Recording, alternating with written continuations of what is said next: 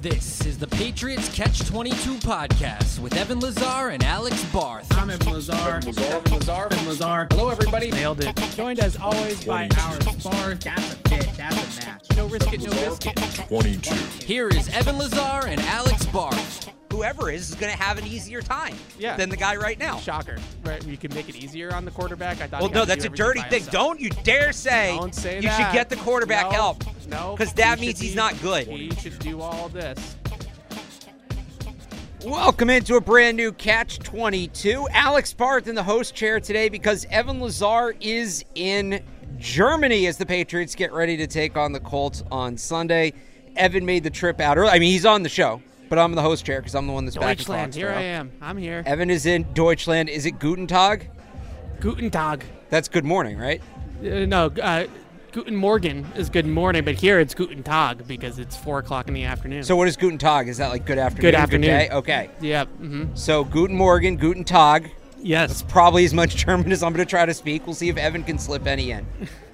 But we're going to. I, I- I've learned a little bit out here. You know, you gotta gotta survive these streets. You know what I'm saying? So you gotta you gotta go out there and learn a little bit. So I got some words for you. We can drop. Have, have you been able to order food? That to me is like the big one. I remember I went up to Quebec when I was in high school, and I took French in high school.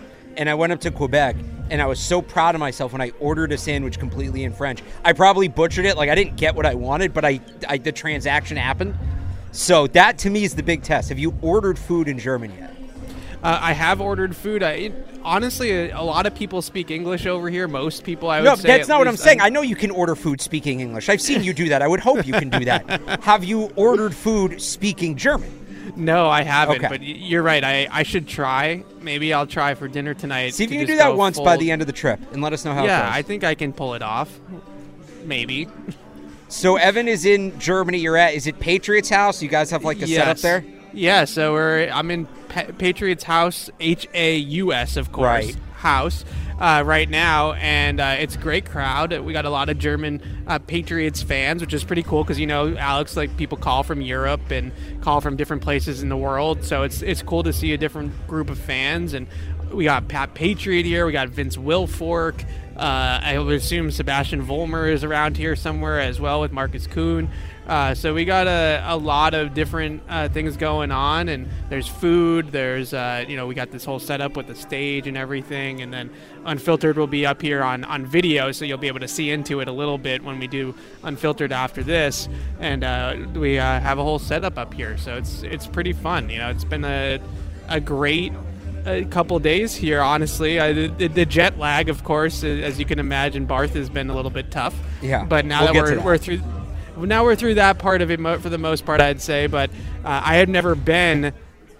I've never been to Europe in my life, so I checked that box off, and I have never been like ahead in time wise, right? I you know I've been to the West Coast as you know a billion times, but that's going back. So going ahead is a whole different animal. I'll, I'll tell you that. It's very very weird to wake up here and it's the middle of the night back home and things like that. But it's it the atmosphere is great here.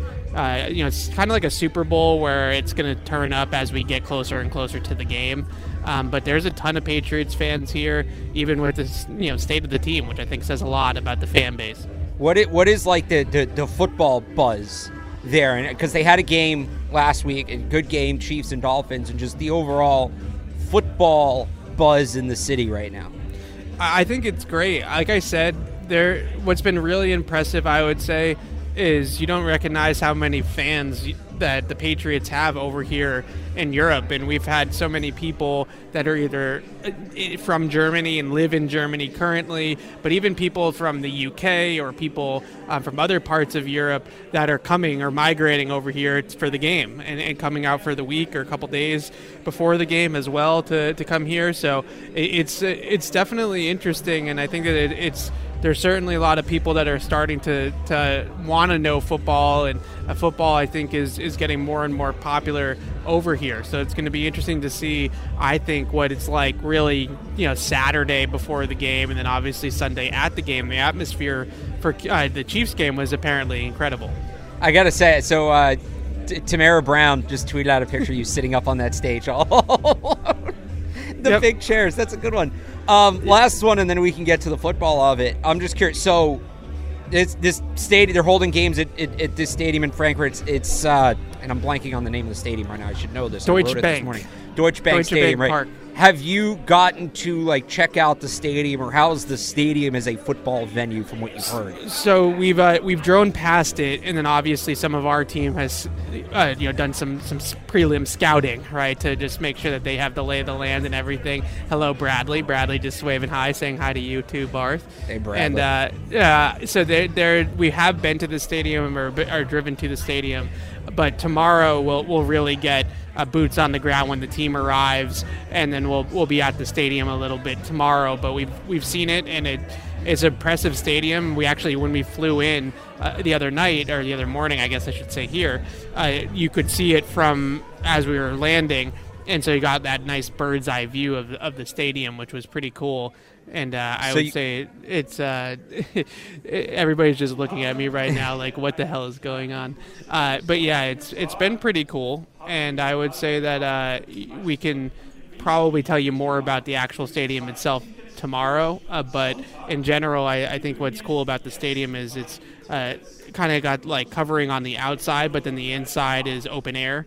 Yeah. So there, there's a roof, but it's open uh, right now, and I think I'm hoping it's going to be open for the game. Wait, it's got, it's got one of those big scoreboards too. I saw that, which I know last Yes. week punters were hitting Yes. the scoreboard last week, so you know I'm excited about that. But we can get into the Patriots playing the Colts in that stadium in a little bit. It's it's time now we get into as we usually do uh, from last week, the Patriots and the Commanders, a 2017 game. Also, you want to call in, talk with us. 855 PATS 500 is the phone number 855 728 7500. If you want to call in and chat with us, email webradio at patriots.com. We'll get into the Commanders game a little bit. We'll get into to the Colts game ahead. Evan, there was also some big uh, pre draft news this week. Not necessarily about any of the players, but a change in the pre draft process that I think people who listen to this show and people who are fans of the show, I think it's relevant to them. So we'll touch on that a little bit at the end of the show, plus whatever you guys want to talk about. But you know, as we get into the the Patriots Commanders game from last week, a close game. Um, I guess we'll just start there. A close game against what felt like two evenly matched teams, but the Patriots came up short. Was that sort of your read on it? Yeah, I, I thought that was exactly what it was, and the big thing, and, and kind of spinning it forward too to this this game in Germany, it, it just seemed like, look, I think everybody looks at the Patriots the last couple of years and sees this fall from grace that has slowly gotten to this point to where they're a two and seven football team. But what had kept them afloat, I felt like last year, even winning eight games, and like looking back on last year, Barth, doesn't it feel kind of crazy that that team managed to win eight games? Yeah. A- And, then the year before that, they won 10 and made the playoffs. And it always felt like they had this level of fundamentals, of locked in execution in terms of assignments and things like that.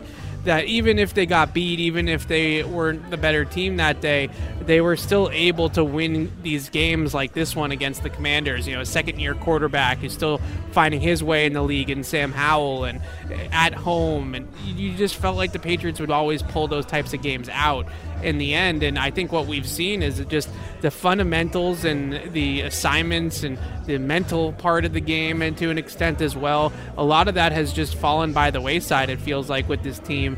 And that's where I'm at with them. I think we talk so much on this show uh, about personnel and missteps by the build the GM side of things.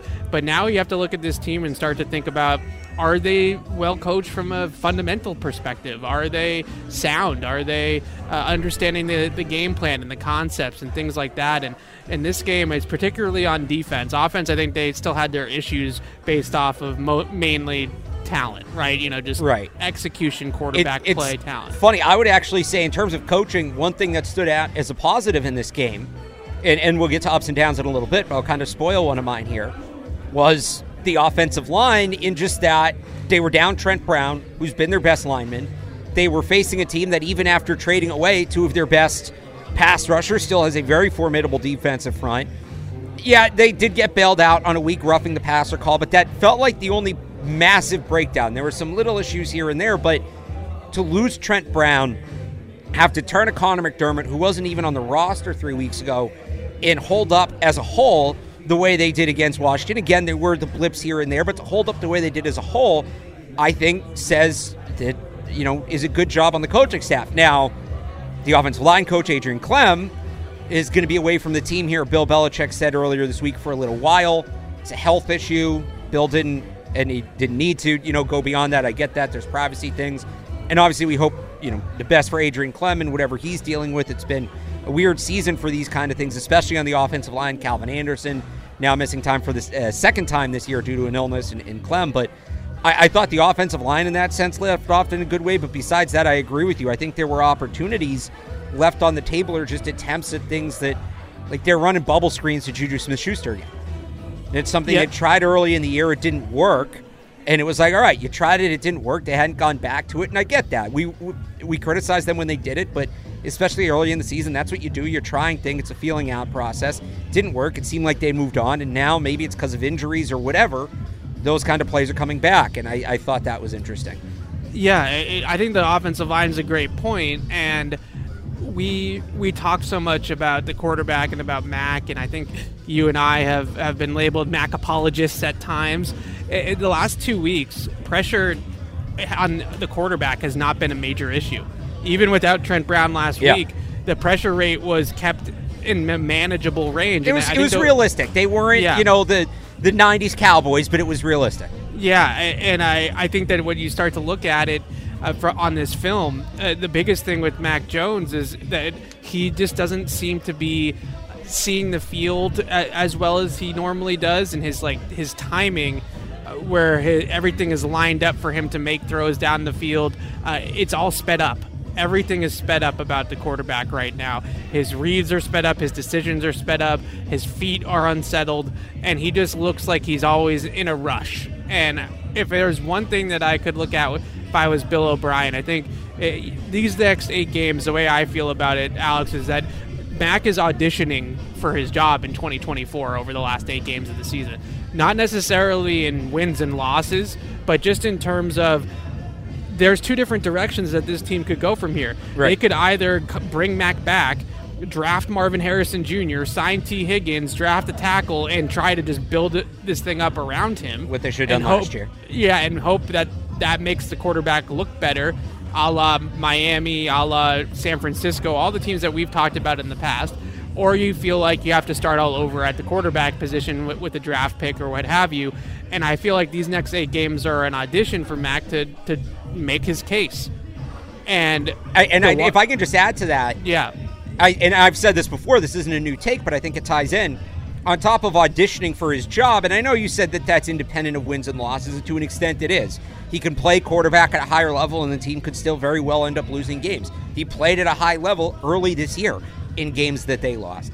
But there's also this element of he needs to keep them out of position to draft his replacement.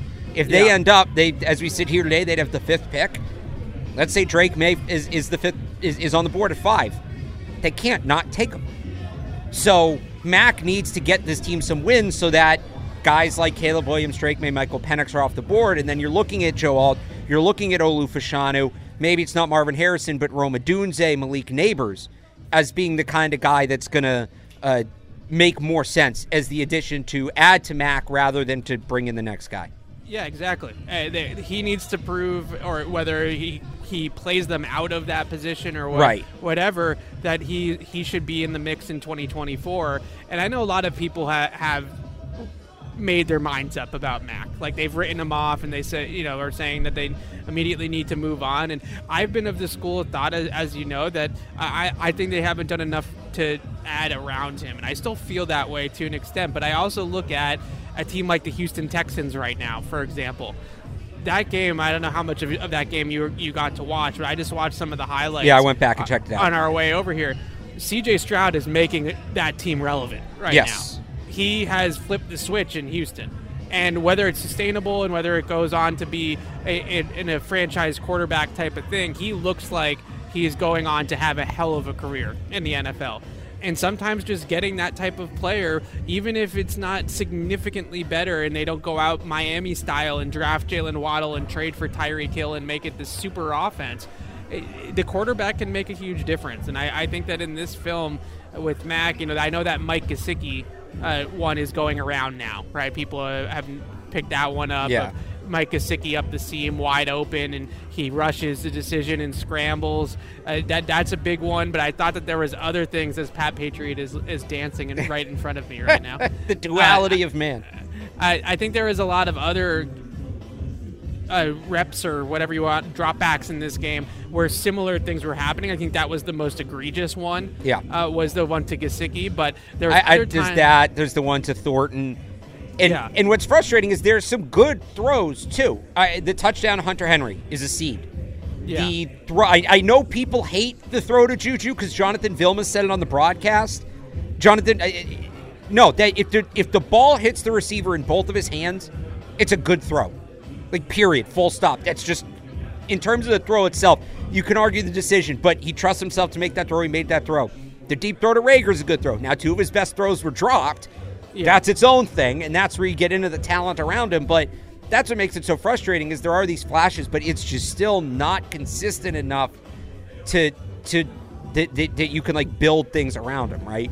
Yeah, I, I I agree, and that's where I'm at now with Mac is that he's got to be consistent with the things that he can control, and I think that no, they're not. They're not putting out an offensive product right now that if Mac just starts making some of these throws, they're going to score 40 points a game. Like Right. nobody's saying that. But th- could they have easily won this game 23-20 if he makes some of those throws? Absolutely. And that's the difference, right? That we're talking about playing your way out of drafting your replacement. That that's how you do that. It's not necessarily going out there and averaging 35 points a game for the next eight games. It's just making a couple more of those plays that he's not currently making. The Gesicki throw is out there now in terms of reads. The wheel route to Rhamondre Stevenson is a really That's tough another one. play. Yeah. I, I mean he he back foot one foot fadeaways like he's you know Kobe Bryant in the post and Rhamondre I there's a post safety in the middle of the field if he hits Rhamondre in stride with that pass then that might be an 80 yard touchdown Yeah. and instead He's just got to step into it. yeah, instead he back foots it, you know, fade away in the pocket. And there was pressure coming up the middle a little bit. Somebody broke through the A gap, and there was some pressure up, up the middle. But that's one of those throws that you just got to stand in there as an NFL quarterback. You Right. can't. You can't shy away from the contact. You just got to stand in there, set your feet, make a strong throw, and take the hit because the play is there to be made. If there weren't, if we watched the tape and said there's just no play, like everybody's just blanketed on every snap, and there's just no plays to be made, I think that we could sit there and excuse it all away from Mac Jones. But at this point, Which is kind of what last year was. yeah, at this point, there are plays to be made on the tape. Is it as often as it needs to be? No. And that's where the, the personnel and the talent around him comes in. But yes, his margin for error is tiny, uh, but there's still two or three throws a game that if he makes those throws, it swings the game significantly. And those two plays, I think, are the ones that stand out the most to me. Uh, and even the fourth down throw to Tyquan that you mentioned, like those three plays, if those three plays uh, end up being completions, first of all, all three of those plays, if you know you just give the receiver the benefit of the doubt after the catch, have a chance to be huge explosives, Yeah. like 40 plus yard plays in some cases. And you know the the seam throw to Gesicki is essentially the exact same throw that he made to Pharaoh Brown against the Jets. And, J- and you know Pharaoh Brown takes it to a, a 55 yard touchdown or whatever that is. So if he hits Gesicki and stride up the seam there, you know he might be gone, and that just significantly changes the entire game. So he's got to play better, and and we all know that. And I, I hate to turn the show every week into you know Bill Belichick's job security, Mac Jones's job security. Like I feel like we just beat that dead horse on that as a, as media. Honestly, like that's all we're, everyone's talking about. Uh, but it, is the biggest story with the team, so we, we do have to discuss it a little bit. So we can get to that. Also, if you want to call in 855 PATS 500, definitely. You know, Ev- Evan's stingy with the phones. I, I'm, I'm a little less stingy. So I know, uh, Matthew, I see you hanging on. We'll get to you in a minute here. But if there is an, an email we have that I, I want to get to. And since you talk about all these international Patriots fans, uh, Nicholas in Oslo, Norway, asks, and this is specifically for us. It's a question for Catch 22. Oh, Um, if the Patriots decide Mac Jones is not the future, he gives, you know, what should they do? Entering today, they'd hold the fifth pick. So here's what his options are pick the best quarterback available at five, and then parentheses says Penix. So I guess we're saying, let's say they're sitting somewhere between five and 10, Maye and Williams go in the top three. So best quarterback available when they pick, with their pick. move up and get Mayor Williams, pick an offensive tackle or wide receiver. So we're talking Joe Alt, Marvin Harrison, Olu Fashanu, and then sign a veteran quarterback. And he asks who that would be. Or he says something else, parentheses, a day two QB. Yeah, I think it's uh, that's these are the either or scenarios that you and I are going to be talking about for the next six months, right? Right. It's just is it the chicken or is it the egg, and, and that's what they're going to have to decide. I, I would lean towards if you really don't feel like Mac is your quarterback, you have to take a quarterback. Yeah. You have to take a quarterback, and I think the one thing that we're we we should keep in mind is that th- they're projected right now, depending on who you believe or, or who you trust in the salary cap space. Let's just call it between seventy-five and hundred million dollars in cap space. Yeah, a lot, A lot of the, a lot. A lot of that is because they have guys that are free agents and they don't have a lot of big money players, and that speaks to the talent. And it- it's a bigger picture issue in some senses. But they have seventy-five to hundred million dollars in cap space, and there are some free agent playmakers, free agent receivers that are going to be available. And I know people will say, well, they did that with Agholor, they did that with Bourne, it didn't really move the needle. But let's say, you know, a guy that I'm excited to watch on Sunday when I know we're going to get into the Colts a little bit at the end, but uh, Michael Pittman Jr who I think is a really talented player, and I'm excited to see him in person and, and see how he moves on the field this weekend. I, I would assume that the Colts with a young quarterback are going to want to keep their thousand yard receiver who's only 26 years old. You would you would think that that's a player that Indy is going to prioritize. But let's just say that somebody like Michael Pittman Jr. or somebody like Tee Higgins reaches free agency. If you use that first round pick on a quarterback, you can still pay one of those guys in free agency and pair him with the young quarterback. So it doesn't have to necessarily be either or. You just have to use all the resources at your disposal. And if I'm the Patriots right now, if I had to make that decision, and I'm curious to see how you feel, but if I had to make that decision today, was it uh, November 9th? Yeah. I would say to draft the quarterback and and put all of your eggs in like Tee Higgins, right? Just try to put everything in towards an offer with Tee Higgins. I know people are going to say, well, why would Tee Higgins want to come here? If you pay him twenty five million dollars and it's more money than anybody else offered, he'll come, right? Like, Right. Why did Matthew Judon come here? Like, let's face it. And so I, I think that if you, you know, I, that's what I would personally do at this present moment. Uh, but like I said, you know, I can be swayed. I, I've Yeah. made up my, my mind for now on Mac, but I can be swayed back on the other side. So I, I would say, and, and I've said this before, i- if you believe, if they're in a spot to draft Mayor Williams, even if that means trading up a couple of picks, if you believe one of those guys is the guy, is going to be your quarterback for the next 15 years, you got to go up and get him. If not, let's say they love, and, and it's funny, last time we did the seven in 2021, I think this was your take, and I hated it. And maybe it's because it's a different class. I like this class better than I like the 21 class, at least after the first round. Let's say they really like Jayden Daniels, or Yeah. they really like JJ McCarthy, one of these guys that's probably going to go early in the second round. I would, because you still have Mac on his rookie contract, I would not be opposed to them taking Joe Alt, Marvin Harrison Jr., whoever, in the first round, Jayden Daniels in the second, and then Mac essentially becomes the bridge guy Right. and you work with it, and then you have a year with Jayden Daniels, and then if Jayden Daniels isn't the guy, well, you're probably going to be picking in the top ten again next year, and then you go draft the guy in the first round.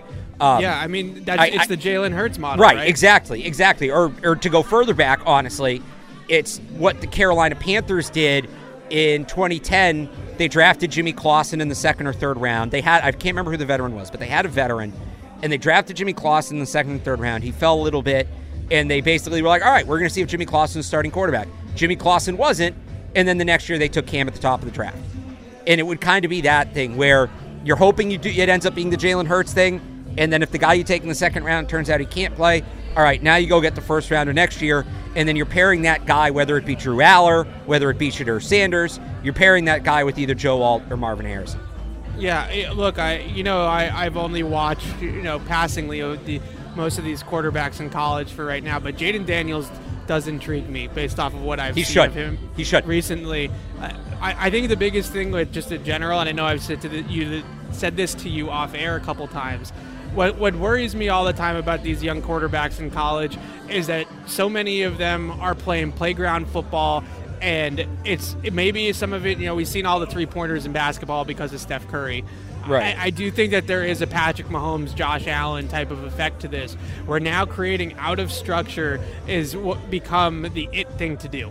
The it thing to do has become to run around and make these ridiculous off-platform throws. And Caleb Williams and what I saw from Penix in that, that USC Washington game, those two guys do that at, both at a really high level. What I want to see is can you create from in the pocket, in structure quarterbacking, you know, throw accurately in the pocket, uh, make yourself, you know, manage the pocket, which is something that I don't think we've seen Mac Jones do a good job of, especially this year. Is you're, you're sometimes you are going to be throwing from a phone booth. That that's that's the NFL. Yeah. So can, can you throw with arm strength? And, you know, get the all the throws out there that you need to get out there from a muddied pocket. Can you make reads? Obviously, is, is uh, you know a huge one, of course. Jayden Daniels to me in that last game that they that, that I watched for LSU, I'm blanking on who they're playing. I'm sure you Alabama. Alabama uh, made so many great throws from the pocket, and and that is intriguing. I'm not saying that those other guys can't do it. I just I'm concerned about guys thinking that it's just easy to emulate Mahomes in the league. And just Right. coming in and thinking, oh well, if Mahomes does it, then everybody can do that now. When in reality, there there is a chance that o- that it's one of one, right? Like that only one guy can play second reaction playground football like that and throw from all these weird arm angles and off platform and you know we always talk about like the Mahomes shortstop throws and stuff like that. There's a chance that maybe he's the only guy that can do that on the planet. And I worry about other guys trying to emulate that and then recognizing oh what what now? And and are you going to be able to have that fallback? I Well- think that's the one thing with Mac is like he's gotten punched in the mouth and he hasn't really adjusted. So Right. Uh, how these guys, younger guys, are able to handle adversity is going to be big too. And I would, I, I'm with you on that. We've seen guys come in the league and try to do the uh, the Mahomes thing, and it kind of blow up on them. I mean, you look at Zach Wilson. I think that Yeah. pick was predicated on, hey, he's going to be our our Patrick Mahomes. He's going to be our Josh Allen, and then he wasn't. Yeah. So, all right, let's let's take a call, and then we can get back into Patriots Commanders a little bit. Uh, let's go to Matthew. Kind of all over the place here, but that's what happens when I host. Let's go to Matthew in New Mexico. Matthew, Hey guys, how's it going? hey, First off, um, I want to say I listen to all the Patriots shows, and this show is by far the best one. Uh, Appreciate that. By far, I just want to tell you guys that. Um, but my question is, like, we've seen like Will Levis and like C.J. Stroud, so I guess going off of Alex's take with like Drake Maye, do we really want to start him? Like, what would you guys do? Would you guys let him sit for a few games and see, especially with the offensive line? And with the offensive line, is it like realistic to rebuild? Like, if we get a, a new quarterback, is it real realistic to rebuild this offensive line in like one off season? And my next question is, um, like, we hear all this stuff with Bill and like that. Like, if you guys had to put a percentage on it, let's say worst case scenario in Germany with the Colts, what percentage is like could Bill get fired this week? And that's it. That's it for me, guys. Thank you very much. Uh, thanks for the call, Matthew. Um, the first one was he asking already how to manage Drake Maye on the Patriots if they get him. That's a little down the road. We'll, we'll, we'll get to that when we get to it. I, I, I think the second question he asked there was really interesting. How quick can you turn the offensive line around, especially if that first round pick, we'll just say, goes elsewhere? Whether it's a quarterback, whether it's a receiver, whether it's a safety, which, by the way, I wouldn't rule out um, especially if it's a li- ends up being a little lower than five, if it's closer to the 10 to 15 range, if they win some games here. How quickly can you turn around this offensive line? And I think there's a couple of variables here. First off, Mike Onwenu. Did you catch Evan? Oh, you weren't here yesterday. I was. You, you, oh, you saw Bill's presser, right? I did. He was asked if the team is comfortable with Mike Onwenu playing right tackle long term. And he said yes. Now, I don't know if that long term he took that as this year or for his career, but in the past, the Patriots had made it clear they believed his long term place was at right guard. Yeah. Maybe that's changed because here's the thing with the offensive line, and Evan, I've said this before.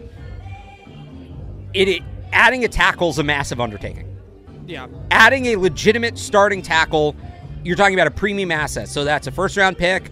That's probably, odds are, one of the biggest con- contracts in free agency. You're going to eh, talk about one of the highest paid players league wide in free agency to add a true starting caliber tackle. You need to do that twice in an offseason. I don't know about that. That's a lot. But if Mike Onwenu, if they're comfortable with him as a right tackle and they pay him and they keep him, okay, that's one box checked. The interior should be fine.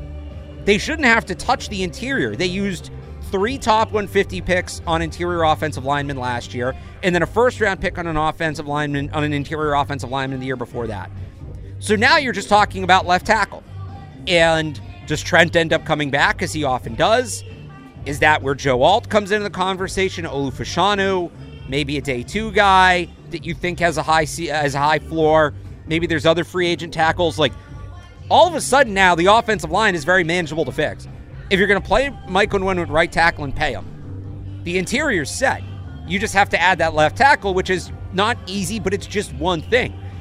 If yeah. they're going to let Mike Onwenu go, well, now you need to add a right tackle, a left tackle, and depending on what they do with Sidy Sow, you might need to add depth on the interior as well. Now it's become this whole other thing. So they can turn it around quickly, but it becomes what do they think of Mike Onwenu positionally, and are they willing to pay him? Yeah, I, I, the way I look at it, and I, I, think that in terms of paying him, it obviously you have to decide which position he's going to play. That's going to set his market to an extent but I still look at paying Mike Onwenu as well. I think his market's set. If he's going to pay right ta- play right tackle the rest of the season, I think his market's set at right tackle, and yeah, that's a realistic ask a, from him. At least as an elite guard that can kick outside, which is going to yeah. add to his value. So he's going to make maybe a little bit more than what a, a, premium guard would make just because of that flexibility. But I, I think the main thing is I, I, still think that whether you view him as a guard or a tackle, uh, to me is a mute, is a moot point. Mike Onwenu should be a Patriot next year and long term. Period. Like they, yeah. they, they need to get out of the business of just letting talent walk out the door. Whether whether he's a guard or a tackle is irrelevant. They have to keep him in the building. They have to make him a priority, and they have to keep him around. And then you decide, you know, probably with Mike Onwenu as a joint kind of decision, where are we going to play you uh, permanently? But I, I, I go back to, and I, I really still believe that this to be the case. Letting Joe Thuney walk was a mistake. It was a mistake. Like that, he's probably going to be a first team All Pro for the Kansas City Chiefs this year. Again, Th- there's an argument that he is the best guard in, in the NFL and I think that we. Well, quick, I don't know. Have you? How much of the Colts have you watched? Real quick, or I assume you've like caught up on them, right? Yeah, yeah, I've watched a bunch. Because Quenton Nelson's not the best guard in football anymore. Is that kind of? I've heard people said it, but I realized yeah. this week. I don't know what yeah. happened to that guy, but yeah, he, he's like a shell of himself yeah. now. Anyway, tangent. I, continue. We'll get to that. Yeah, Thuney is such a great player, and when you ha- no matter where the protection is coming from, it's always a bonus to have better offensive line play. Yes. And I, I just think that that was a misstep. And I know a lot of people look at it and say, well, they got themselves tied up in money and guards, and that was a mistake. No, what was a mistake was paying both guards. It wasn't a mistake if you just pay one of them, but you can't. It's hard to have a, a roster constructed in some ways if both your guards are making 10 plus million dollars a year, like it would have been with Shaq Mason and Joe Thuney. But now that it, you know whether he's a guard or a tackle, if you're talking about having Cole Strange on a rookie contract, David Andrews on a manageable contract, and Sidy Sow as your other guard on a rookie contract, then you can pay Mike Onwenu. Especially if one of your tackles will also probably be on a rookie contract. Yeah, I think that's the difficult part is filling that other tackle spot because if you look at the tackles in free agency, it, it, it's not a good class of free agent tackles. Like we said last year, not to toot our own horns, last year was the year to get a tackle yeah. in free agency, and they didn't do it. So this isn't a great class of free agent tackles. I would actually say that if he plays well down the stretch and stays out of his own way, that Trent Brown is one of the best available free agent tackles for the 2024 class. So if you're using that draft pick on the quarterback and you're not using it on on a first round tackle, I, I don't know if they can fix all of it in one off season. Is I guess the long winded, uh, you know, the short way of saying all of that.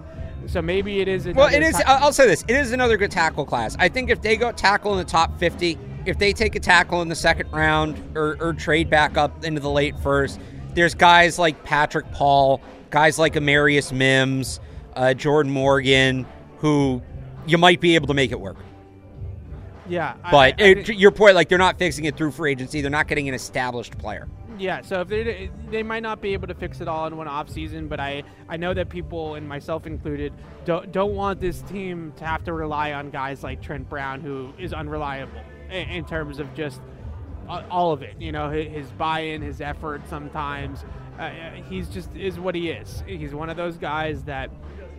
This is why Scar and him were such a good pair in 18. You got to coach him hard. You got to get it out of him. You got to hit get him motivated, uh, whether it's financially motivated or motivated by by winning or whatever. And but one more year of Trent Brown as you kind of use him as a bridge to transition to some younger guys at that spot isn't the worst case scenario. So there's some people in the in the YouTube comments right now, kind of talking about the offensive line situation as a whole. Uh, you know, Dante Scarnecchia leaving and the impact that had recently. And again, I said it earlier. I, I thought Adrian Klemm did a good job the last couple weeks. Eh, the offensive line was bad to start the season. I think that goes beyond Klemm. I mean, they were just so banged up. How, how if, as, as we kind of hit this interesting spot with him, and again, if you missed it, Adrian Klemm is going to be away from the team. Bill Belichick called it for a little while with a health issue, and we we hope the best for him, of course. What have Yeah. you thought of the job Klemm has done, and how big? You know, we don't often talk about coaches as a loss, but in a season where it seems like everybody on the on the team has been on the injury report at some point, even now the coaches are. What have you thought of the job Klemm has done, and how big of a loss is he on a game to game basis here? Well, well, you know, and people that are regular listeners to the show uh, know how critical I was of him in the beginning of the season. I mean, that the the line play that they put out in the first, let's call it six weeks, but really the first, you know, I, I'd say four or five games. Yeah. Uh, was deplorable. I mean, that was not NFL caliber across the board, and guys were playing with bad fundamentals, bad pad level, bad hand placement, like just bad football from the offensive line. It has been better. It has been better, and I know a lot of that lines up with the fact that Mike Onwenu is now playing tackle and he's kind of settled things down. But I'll give Klemm some credit because Sidy Sow I think has developed a little bit here. Uh, he, Okay. He's de- he's definitely a lot better with some of the movements and things up front that he gets from uh, opposing defensive lines, like stunts, picks, twists, uh, blitzes, like that kind of stuff. Uh, he he's been a lot better at that, and they've coached him up uh, on a lot of those things. Uh, so I give them credit for that. And I, I actually thought, and he's not in my, my ups, but I, I, I thought about it. Uh, Yeah. I think Cole Strange played an okay game last week. Uh, Okay. There was some pressures allowed that I didn't love. I, I had him down with three, but it wasn't egregious, especially in that matchup. And he also made some really, really good blocks, especially in the run game. Like his block on uh, Rhamondre Stevenson's 64-yard touchdown was a really underrated block that made that play work. Uh, so I was intrigued, I guess is the word from from Cole Strange. That I thought Alright. it was a better game for him. So I'll give Klemm some flowers, and I, but I think they can they'll be all right on the line. Uh, you know, with with uh, uh, Billy Yates. Yeah. Because Yates, you know, it, has been in the room all season long. Uh, it's going to be the same program. Like you would, you would think that they would be able to figure it out uh, for the next couple of weeks, but uh, we'll, we'll see how much he really does matter. You know, if they come out on Sunday against the Colts that have a good front, and you know DeForest Buckner, those guys come out and absolutely are uh, you know max under siege, uh, then maybe you do give a little bit of credit to, to Klemm and what he's been able to do. All right, you want to join us? You want to talk Pats with us? 855 Pats 500, 855 728 7500. But let's go. That that leads us right into ups and downs, Evan. And honestly, my, Yes. my first up was Adrian Klemm in the offensive line. Not the best offensive line game that's ever been played, but I think we, we talked about this in the offseason. The one guy this team could not afford to lose was Trent Brown. And kind of the ripple effect that comes with playing without him. And I thought all that considered, against the opponent they were playing, you got a pretty good game from the offensive line. Yeah, yeah, the offensive line was solid in this game. I, I had Mike Onwenu as an up Okay. just on an individual level.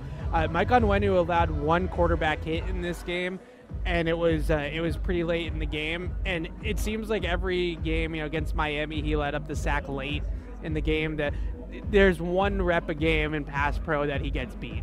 And if that's what all that's happening for your right tackle, like that's a pretty good get day at the office. I mean, Right. what he the film that he's been able to put out there at tackle over the last three weeks after really only playing exclusively at guard and i had asked him about this in the locker room before I, we came out here uh, about what he did to. Yeah, it's pretty incredible that he's been this good at tackle. Just kind of flipped a switch over there for the the offensive line, and uh, he said that in the offseason uh, he was doing some tackle training, just thinking in the back of his head like this could happen, right? So Yeah. let, us work on some sets and some things like that, like I'm playing tackle just to be ready. And it's been remarkable uh, how easily he's just transitioned outside to tackle and how natural he looks at that spot.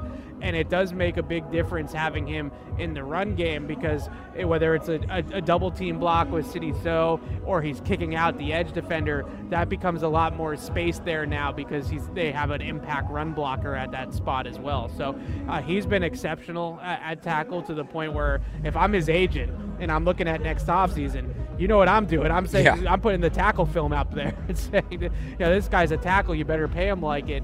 Uh, he was exceptional in this game, and I think he's honestly been tremendous uh, since moving out there. So he was one of my ups. I'm, I'm peti- petitioning, uh, if I'm his agent, NFL.com has Onwenu listed as a guard. The Patriots just have him listed as an offensive lineman, as they do with, I think it's just David Andrews is the only one who's listed as a center. I think everybody else is just listed OL. NFL.com has Mike Onwenu listed as a guard. If I'm his agent, I'm calling whoever runs the NFL website and saying, hey, can we get, uh, you know, the team website lists him as an offensive lineman. Can we get Yeah. those two uh, lined up there? Because that might help. The old, um, uh, uh, remember Jimmy Graham when when the Saints franchise tagged him, and he was trying to get franchise tagged as a receiver, not a tight end, and it went to court. And a big part of the deciding factor was it said in his Twitter bio, New Orleans Saints tight end. Yeah. And they were like, "Well, you you advertise yourselves tight end." Anyway, I just find that story funny. Any chance to bring it up? Uh, another up for me, and it's another kind of group one. I'll we'll get to the downs. The Patriots defense did not play well in this game. There were two glaring exceptions to that: Davon Godchaux and Christian Barmore. They were both awesome. It's not just they were like everybody else was bad and they were fine. They were both really good in this game. Davon Godchaux in that second quarter, he had he helped on the forced fumble, which he then recovered. He holds the back up for Jahlani Tavai to punch the ball out, and then Godchaux himself re- recovers. But there was also he read a screen uh, really well at one point, took away the window. There were a couple other times he just got pressure on Sam Howell. I thought Davon Godchaux, this might have been his best game of the year. And Christian Barmore just dominated again. He was pushing offensive linemen back. Two more pass breakups for him at the line of scrimmage. Uh, after those two guys, again, there's nobody really behind him capitalizing on what they were doing. But I thought those two guys in particular, and, and for Barmore, it stands out because he's put together, you know, four or five of these now. I thought the two defensive tackles played incredibly well. Yeah, I, I had Barmore as my number one up in this Okay. game. He is he's in fuego, Alex. Yeah, He- he's yeah. he's on an absolute heater. The last month of the season, uh, you can make a case that Christian Barmore has been the best defensive tackle in football. I mean, he's been that good. Uh, he had eight quarterback pressures in this game. Uh, added two batted passes as well. I thought that there was some good reps against the run. He didn't have as many stuffs in this game as he's had the last couple weeks, but uh, he was doing his thing in the two gap and all that kind of stuff. Uh, the pressure on the quarterback, i he is a problem. I mean, he's not only getting some of those, you know, threaten the edge like he did uh, in Miami on that sack, but he's also going through guys too and creating penetration to allow others to, you know, wrap around it on those stunts that they like to run on the interior. I, he, Mack Wilson had three pressures in this game. All three of them were just wrapping around Christian Barmore. You know, just Barmore is getting the guy that's getting the interior penetration and push, and it's just opening up all this stuff. Uh, he is playing like we really thought he was going to play after his rookie season. Like this was the hope was that he was going to play at this level. And he's another guy that I think you have to start talking about as a, an extension candidate in the offseason as someone that you want to build around on the defensive front. Uh, he was exceptional again in this game. Uh, like I mentioned, with eight quarterback pressures, that was a game high. Uh, it's his high of the season as well. He's got as many quarterback pressures as pretty much any defensive lineman, you know, interior defensive lineman taking out the sub, you know, the uh, edge rushers Right. and the, the pass rush linebackers and stuff like that. You just look at defensive linemen, you know, D tackles, D ends, that play their hand in the dirt. Uh, he's second in the league right now over the last month in quarterback pressures among that group. So he's definitely doing his thing, and uh, it's great to see him do that after last year, which I, I think we can now determine that was injuries, just Yeah. not a just Yeah. a bad year for him. And, and uh, you know now uh, we see the potential again, and hopefully that arrow keeps pointing upward. But I have him with four games in a row now. I went back and looked where he was my number one up four games Okay. in a row. So Yeah, he- no, that's a guy. Well. When we get to the offseason, we do the next group of extensions. I think that there'll be a lot of talk about Mac Jones' contract and the fifth year option. But from that class, I mean, who are you pounding the table for an extension for? It, it's got to be Christian Barmore. I mean, that's a guy I think you re sign him, you re sign Dugger. They have Ja'Whaun Bentley locked up. Boom. You have established players at all three levels now, and that's your core defensively, Yeah. essentially. And that's the group you're building around. It's not a bad group to build. And then you have Christian Gonzalez at corner as well on his rookie contract. I should bring him into this. That's a good defensive core. That's Yeah. a solid defensive core. And then maybe you get An- Anthony Jennings back on a team friendly deal uh, because he, you know, he's had a good year, and that might be a guy that's. I, I think there's a chance he comes back here because there's probably more playing time from here than than there is on in most other defenses. You go out, you get a free safety, and you're in good shape. So, yeah, Christian Barmore, very, very exciting player right now. My third up, Rhamondre Stevenson. Uh, Yep. Looked a little slow to start the year, but you saw it on the big run. He's got his burst back. There were a couple other times, too, uh, you know, catching passes in the flat. I know he had a drop, but I thought overall this was an encouraging game for him. Yeah, absolutely. The big run, like you said, was the burst. Yeah. That we hadn't been really seeing at, at times beginning of the year. It's amazing when you open up some space for him, though, what he's going to be able Right. to do. Uh, so that that definitely happened. I like the you know I broke it down the the, the, the scheme on that play to, to have Gesicki run a route from the slot, really pull the defender out of the fit, and that kind of opened up a, an entire lane along with some good blocks. I mentioned Strange's block. Uh, City So obviously had a nice block on that play, you know, just a base block. Andrews picked up the blitz. And then you have Reagor, uh, as much as we're going to talk about Reagor in a second, Yeah. I think. Uh, he, had, he did make a great block on the Rhamondre run. Uh, so that that was uh, that, that was encouraging to see the burst and the breakaway speed.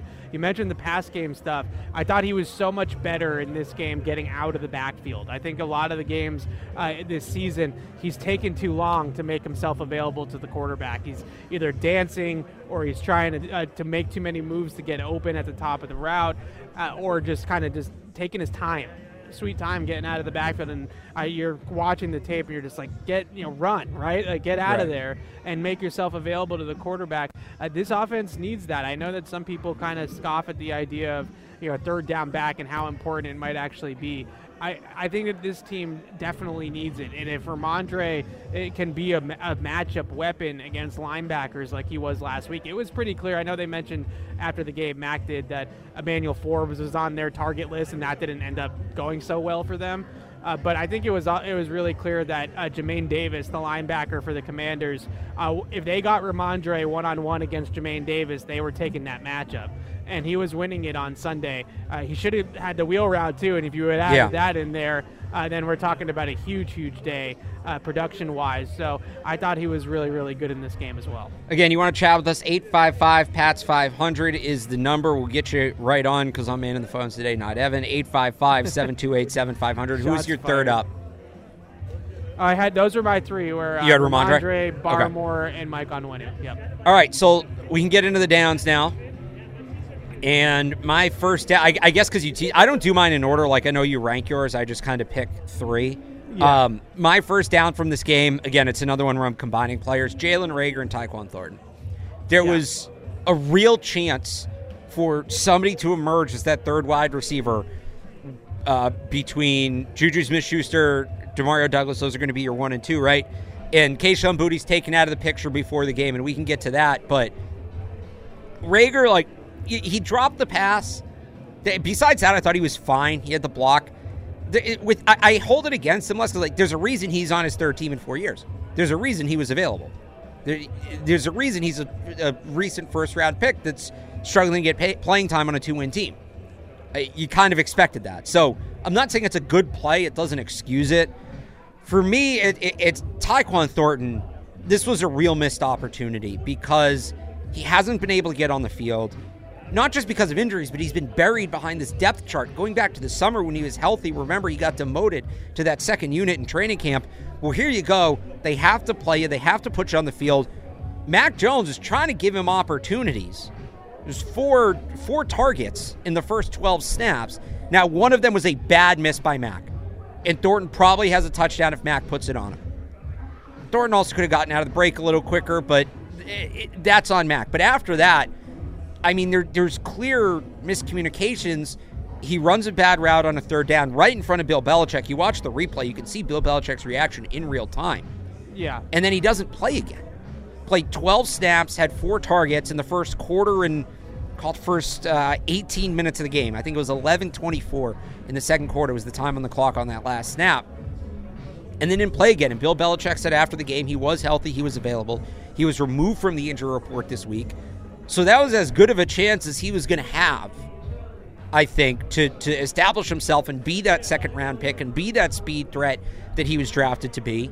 And even with Mac Jones' miss aside on that fourth down, clearly there was something in there that the team saw that they were like, we can't put this guy on the field. With no other options, we're going to go in 12 heavy and, and throw Mike Gesicki out there, I think it was like 70% of the time. Yeah. yeah they did I- that over putting Tyquan on the field, and I think that's a major missed opportunity for him. Yeah, I, I 100% agree. I, I had Tyquan as well, and you know, I, I also lumped him together with Jalen Reagor. But I think your point is valid that Reagor, it's not on Reagor that he's not the guy. You right? you, you Like, saw like if you told me, all right, Jalen Reagor is going to go out there, he's going to set a big block, he's going to catch a quick slant, he's going to drop a pass, I'd be like, all right, yeah, that's Yeah. about right. Yeah, right. So I, I think it's a little not harsh to put Reagor in the downs because he probably deserves to be there, but it, it's just not. bl- It's blaming the wrong guy. It's it's right? it's different. Degree, there's different degrees to it. Like Yeah. you have to mention the drop in this conversation because it happened. It was a story. It changed the game. You can't ignore that. But Yeah. it, you rank how you know how emphatically you're putting them on there on a scale of one to ten. The degree to which Tyquan Thornton is a down is greater than the degree to which Jalen Reagor is. Yeah, I, I couldn't agree more. When I when I look at Tyquan, I, I do think there is something to be said, and I'm, I'm not sitting here telling you that if they had him running a different route tree, that he would be at a thousand yard receiver and be this you know all pro level player or anything like that. Uh, but it is interesting to me that I, I feel like, especially at the intermediate level, they, they have him trying to run these pretty advanced routes. Like the route that he ran on fourth down, which uh, was an okay route. I mean, I agree with you that maybe he was a little bit slow getting out of the break, uh, but he got open. That's the bottom line. Yeah, no, he was open. He yeah. Yeah, he got open. That route. Yeah, me mentioning him at the top of the route was just me being a Mac apologist. I No, guess. no, and, and I, I agree with you that it, it wasn't. A, I don't think it was a great route. Either. Yeah. Uh, but the bottom line is, is that that's a pretty like nuanced route, right? You know, you're talking about it's a it's essentially a post corner. You know, he's faking that he's going to break in on a post, and then he breaks out on the corner. Uh, they sometimes call it an inverted over, where they're like faking a crosser and then breaking out on the corner. But either way, you're you're talking about routes that some of their more dynamic route runners and, and uh, high advanced route runners over the years, Edelman, uh, J- Jakobi Meyers, like th- that's the route that a lot of those guys ran a ton. And that I just I look at Tyquan and he should be running he should be running wind sprints. That that that's the bottom line.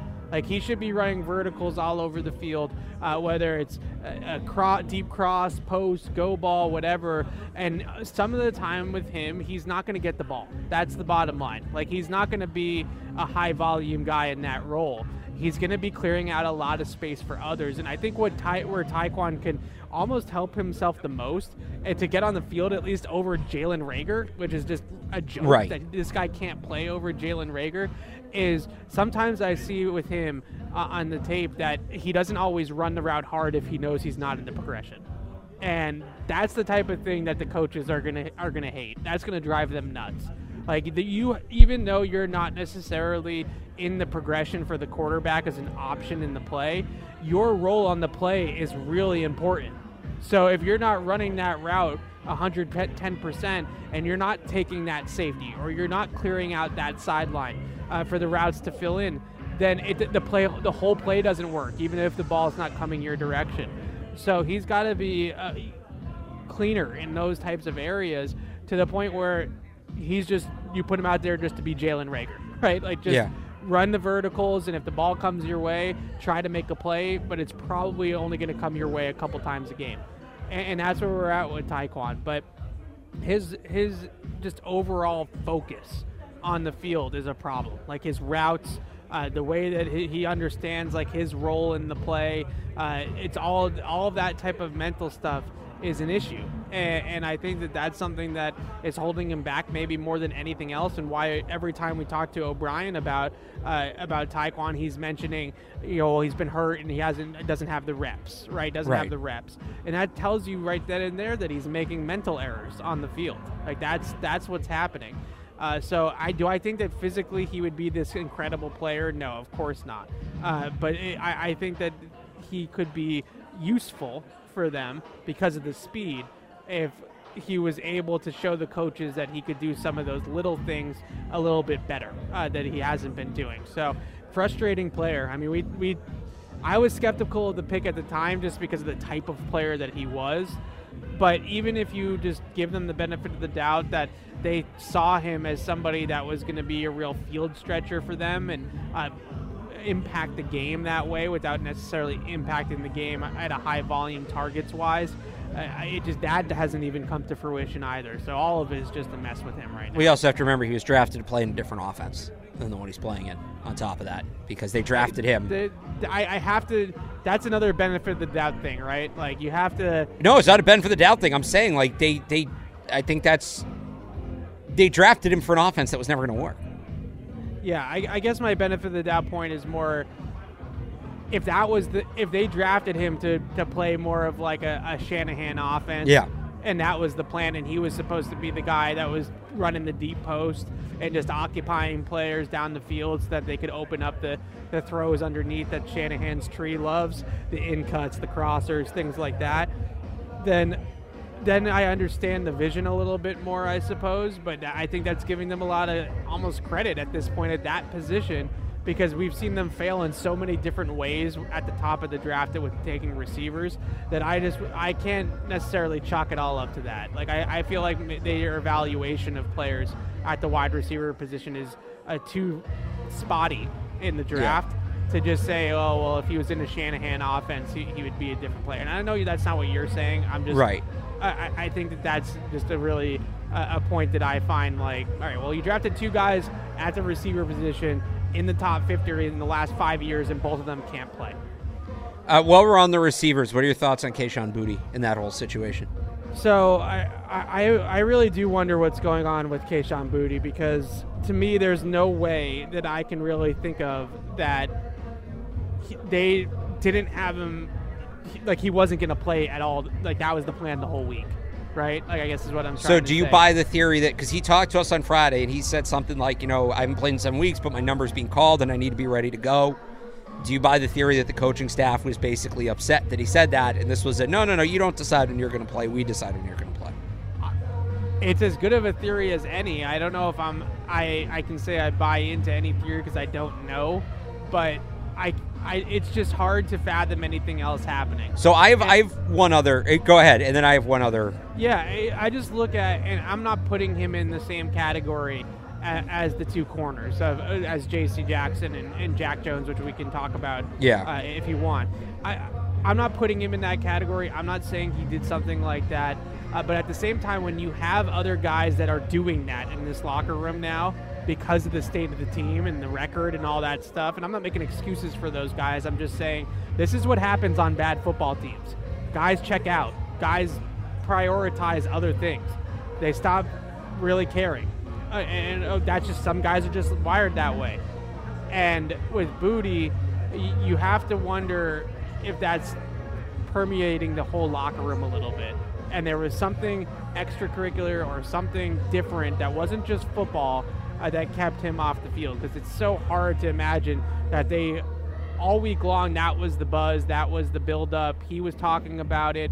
Belichick says he has the best week of practice uh, in since being a Patriot, and then he's inactive in the game on Sunday. Like that, there's only that's the only explanation is that something else happened. So the one other thing I looked at, and I don't know, maybe I'm getting too into the semantics. So the the whole reason we got all excited about Kayshon Boutte last week, on top of the injuries and the fact that like they, just numbers wise, it looked like he was going to have to play. Was Bill Belichick's comments on Friday saying he has, he had his best week of practice of the year. At no point did he say it was a good week of practice. And was it something that was just, hey, like his best right now still isn't good enough, and we just misinterpreted it and ran with it?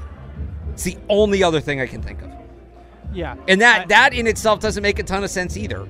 But Yeah. I, I just think with him, with Kayshon Boutte, I, I get why he didn't play earlier in the year. And this goes back to something we talked about going all the way back to the spring. He his skill set is very similar to Kendrick Bourne's. And is there room to have both of them on the field at the same time? Plus Juju. And Juju, there's some overlap with him too. But when Kendrick Bourne became their best receiver and became the guy that wasn't coming off the field, yeah, I, there really wasn't a lot of room for Kayshon Boutte to play. Now that Kendrick Bourne's hurt, that changes. And the other thing is, Kayshon Boutte is a little bit of a project player. I, I'm not saying that I'm upset they're not playing him because, oh, they're leaving like eight catches and 100 yards and two touchdowns a game on the bench. That's not what I'm saying. And I think it's being misinterpreted that way at times for the people who are like, why isn't this guy on the field? It's more, we don't know what he is, but it would be nice to find out. And when you're a contending team, you don't necessarily, the most valuable reps, like players grow in practice and players can learn in practice. The most valuable reps to develop a player are game reps. But when you're a contending team, you, you can't put unknown players on the field. You're trying to win football games. They're in a spot right now between the injuries and the record where put Kayshon Boutte out there and see what he can do. And if you're worried he's not ready, putting him into an NFL game is going to be a great way to maybe drag him along. If they just think he's at the point where he's never going to be ready, then why is he on the roster? That would be my point. Either develop him or move on.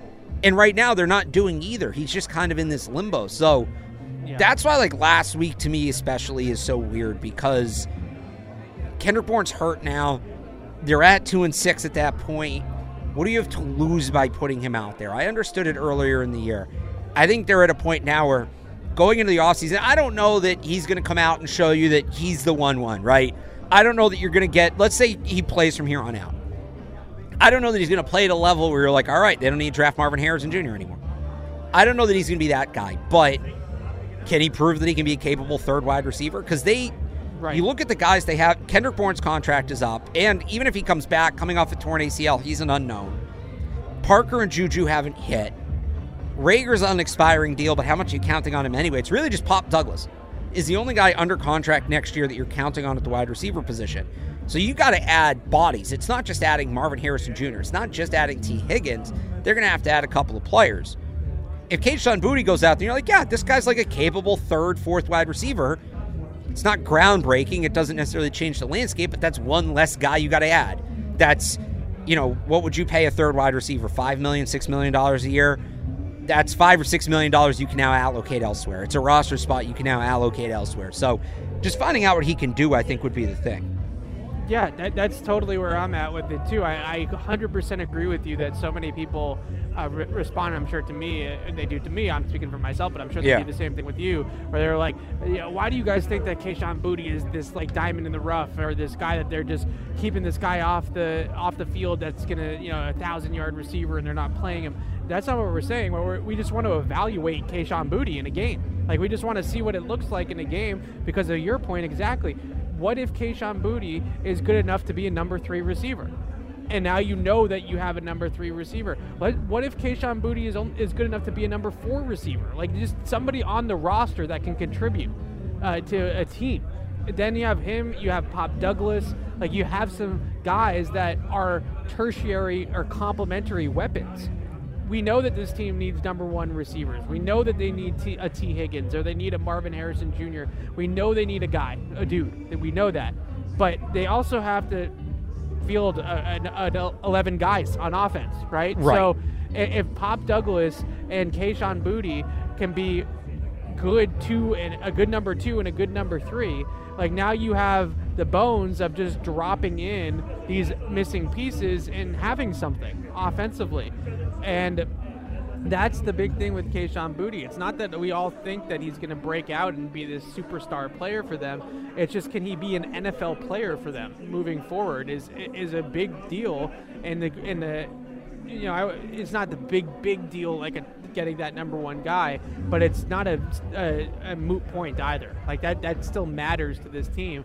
And you mentioned you know his role and. We, we've both been talking about this that he's really uh, ideally more of that like Z slot inside outside type of guy, not a, a permanent you know X type of player like he was playing Right. in Week One against Philly.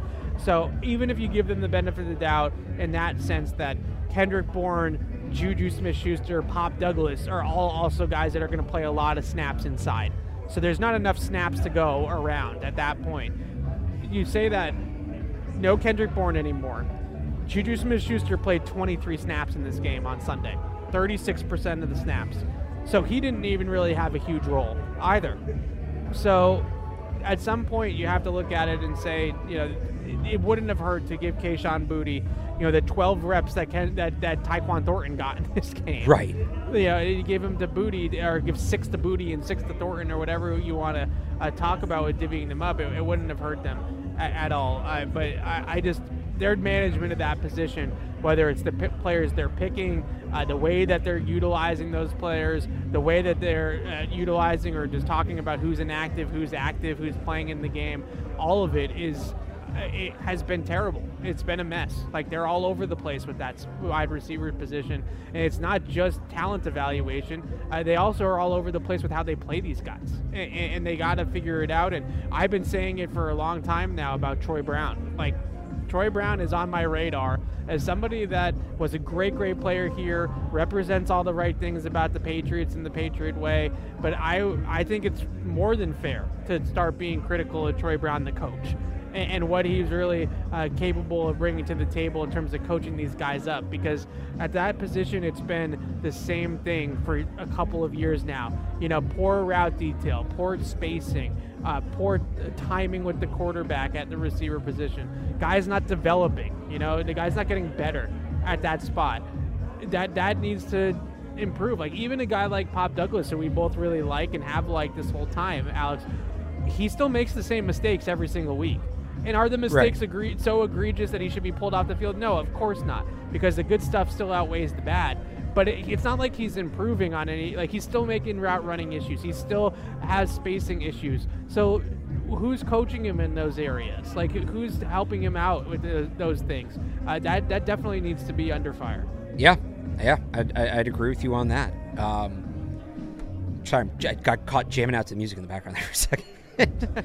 I um, know they're playing music behind me, and it's it's very very loud. Again, you want- hey, well, it's that? in English. There's no, I was waiting for like the German music. I was waiting to hear Oh like, yeah, what the hit no, songs this are has in mostly Germany. been English music for sure.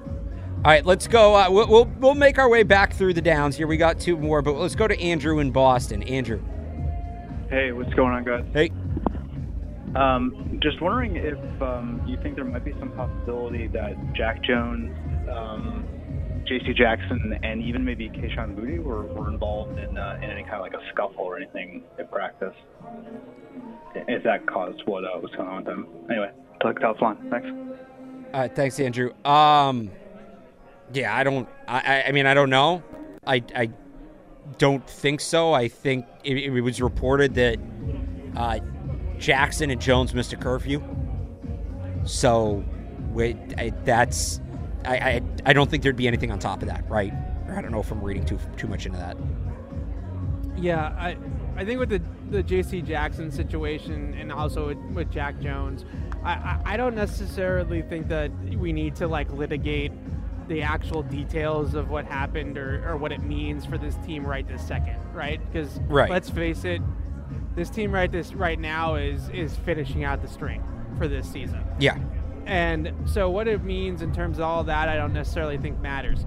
I think what matters is just philosophically, they need to get to a point where they're not relying on these guys, these unreliable players anymore.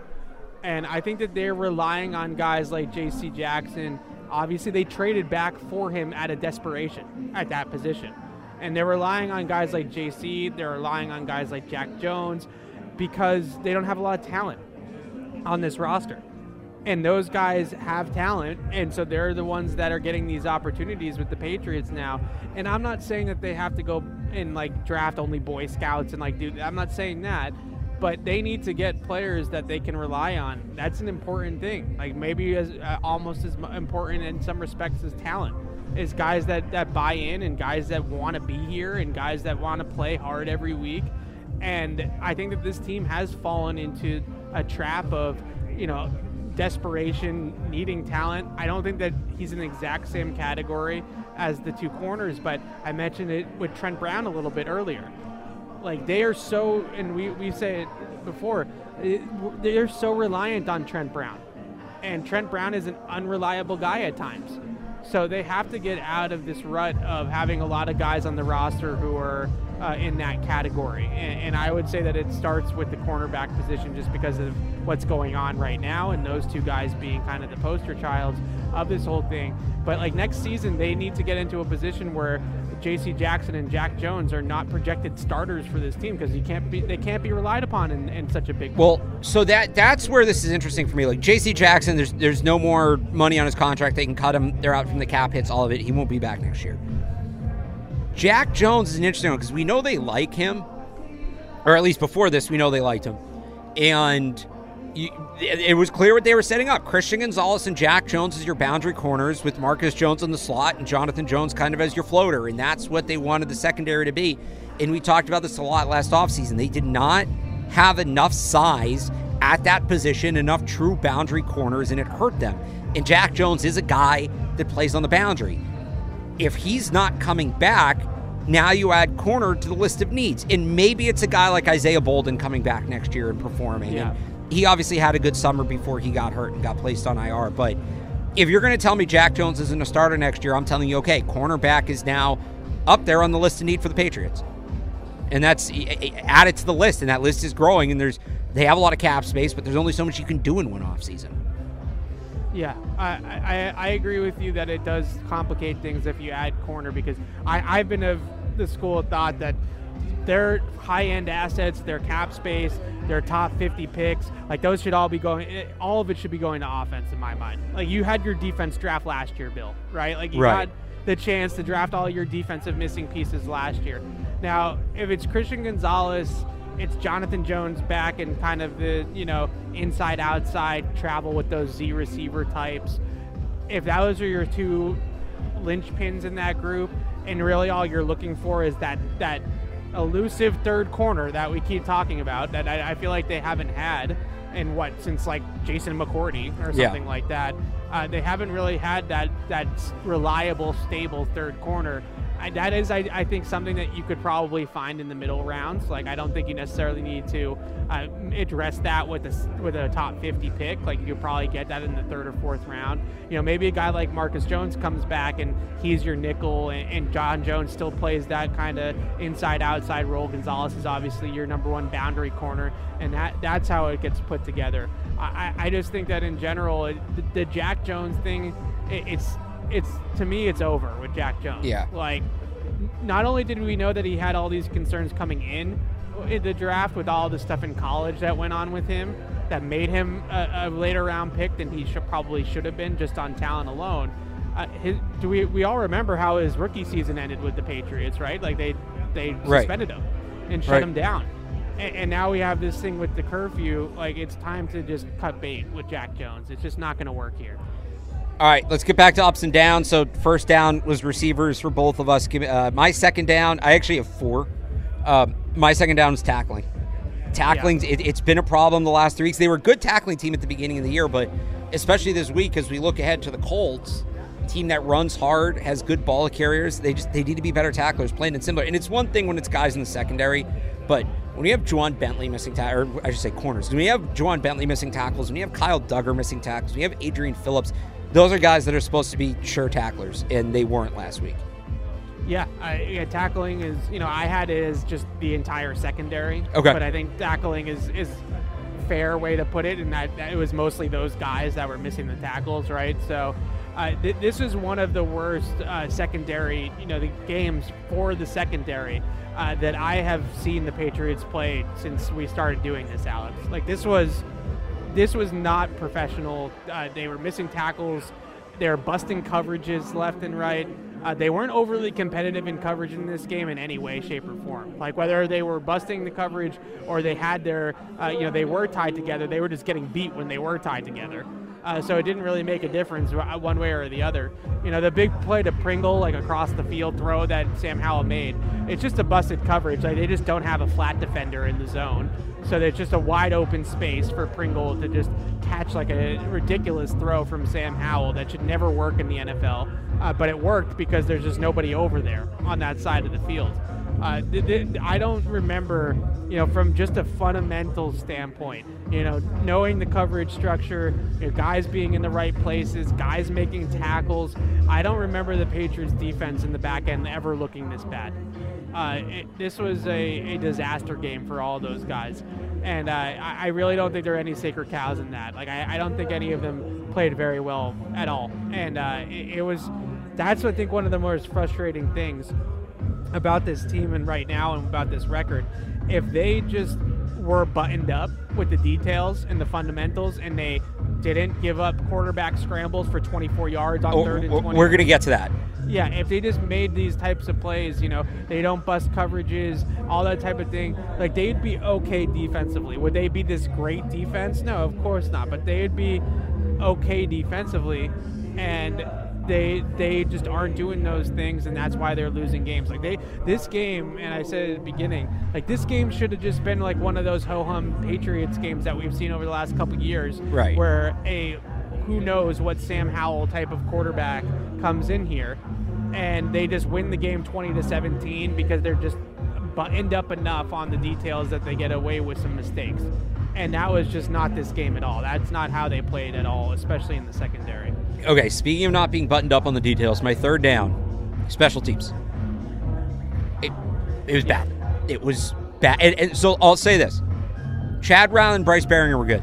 They were good in this game, both of them. Beyond them, that was one of the worst special teams games I've seen the Patriots play. You had the, the kickoff return off the off the jump, but late in the game, I two the Mack Wilson penalty, and I know some people have looked at it and, and try to see is he lined up off sides or not. Really, in that situation, shouldn't even be close. Yeah, you should not. Even like it wasn't even a punt rush, right? Like right. it's not like they were even trying to block it. Right. They, they don't give the ref the referees that window to call that that situation. All of it a bad penalty. And then Brenden Schooler with the hold as well, which was a little bit of a sell job. But again, don't put yourself in that situation. Uh, cost Patriots significant field position. The Mack Wilson penalty cost them timeouts, cost them time late in the game. again, the details are just not there on special teams, which for a team that emphasizes special teams as much as they do and has some good special teams players. Again, I think the, the, the rookies, the kicker and punter, have been good this year. I know Ryland has some misses, but they're long, they're, they're not chip shot kicks that he's missing. And Baringer shanked a couple kicks early in the year, but he's been buttoned up since. I hope we get to see him hit the scoreboard this weekend in Germany. But the details aren't there.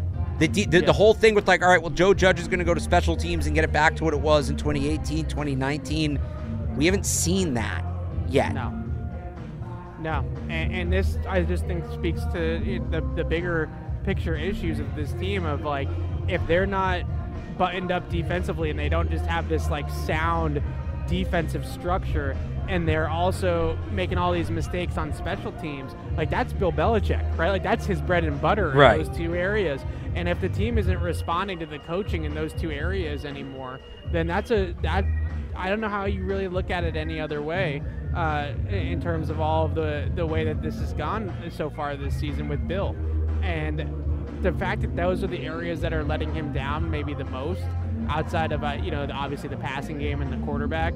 Like they had to have known coming into the season that their passing game wasn't going to be this like top five drop back passing game. Like they weren't going to ever be Miami or Kansas City or one of these just great passing offenses. So they had to win in these other areas, and they're not even doing that right now. Uh, so that's really problematic. The special teams thing, they had opportunities at the end of this game to put the offense on some shorter fields and make it easier on the offense to you know get that go ahead score or at least tie the game. And they'd started their last three drives inside their own 10 yard line. And this offense is not going to drive 90 plus yards to win the game. It's just not. So you have to be able to win those field position things. You know the third down uh, third and two right? I they hit that little crossing route over the middle, the offsides, and all that stuff like that. Those are the types of things that are just absolute killers for for this team right now because the field position, when you're trying to win with, on the margins, the field position is really important. Like that's how you're going to win games, is by doing those types of things, and, and they're not doing them right now. What's your uh, third down? Uh, so I had the secondary. I had uh, the, the two receivers, Yeah. Tyquan and Reagor, and I had Mac as Okay. a down as well in this game. We, we've already litigated Mac enough, but I just would say just to, to button it up, you know, the last Yeah. thing. If I was Bill O'Brien, and if and I think that this has got to be what they're doing, like you just got to come to him and just be like, look, slow down, right? Like just relax a little bit. Like your protection's been a little bit better. Um, you know, you're not gonna your receivers. We know what you're working with, but just trust the play, trust the protection, and, and just go out there and play calmer. Uh, like you- you're you're all sped up, and you're you're letting yourself unravel. Like just calm down, settle your feet down, settle your eyes down, and just play football. And I think that that's what they have to get to with Mac. I, I wonder with him, uh, how much do you think you know is he maybe thinking about all these other factors? Like he gets asked that uh, after the game, and I know you know people uh, that, that like to get all hot and bothered about these types of things talked about it on some other shows and things like that about uh, the response to Mike Giardi's question about um, the, the, the lack of open receivers that he has to throw to. And I don't, whether he agrees with the criticism or not, I'm more concerned about him believing the criticism, right? Like, Sure. Uh, uh, him th- sitting there saying, "Well, I just, how am I supposed to do that?" And then it, and then it becomes like this impossible task just to make throws, even when they're there. And, and if you're Mac, you, you, you have to remove yourself from the narratives and, and just focus on what you can control and what you can do at, at your position, and then see where it goes from there. So I, I did you just do three ups, three downs? You done? Yes. Okay, so I, I'll say on that I because I, have one more down and I, I want to get into the Colts, but you I think it was it was the open to the mailbag this week, right? That you wrote about Mac Jones. So Evan, I, I couldn't have nailed, couldn't have hit the nail on the head anymore about Mac Jones standing with the team where the faults lie for how he's played, for how the offense has played. Um, I, I thought, and I, I know some screen grabs of it were going around on Twitter, but I thought Evan did a fantastic job on that. And you know I'm serious because I'm complimenting Evan here out in the right? open. I know. Uh, I know. It's like So I would encourage people after this the, day in history. I would encourage people after the show to go check that out. I and, and he knows I'm being sincere because I texted him about it. Um, I think he did a fantastic job of that. I didn't read the rest of the mailbag. I'll be honest. I forget. Some, I was going to, and something happened. But the I was so blown away by what you wrote about Mac Jones and how well I think you dissected the situation. I have one more down in Evan. This is going to be a first on ups, ups and downs. It actually includes the Patriots' opponent from the game. It includes both teams. Uh, the entire two minute drill at the end of the first half, both ways. this was one of the worst sequences of football I have ever seen. So let's pick it up with 146 to go in the second quarter. Pay, Deatrich Wise gets a sack. Good job. Third and 23 for the Commanders. You're thinking, all right, like maybe if they pick up like 20 here, they get in field goal range. Patriots are going to get the ball back for like a minute and a half to go, a couple timeouts. Instead, Sam Howell breaks three tackles of Adrian Phillips, Jalen Mills, and Jack Jones and gets a 24 yard scramble on third and 23.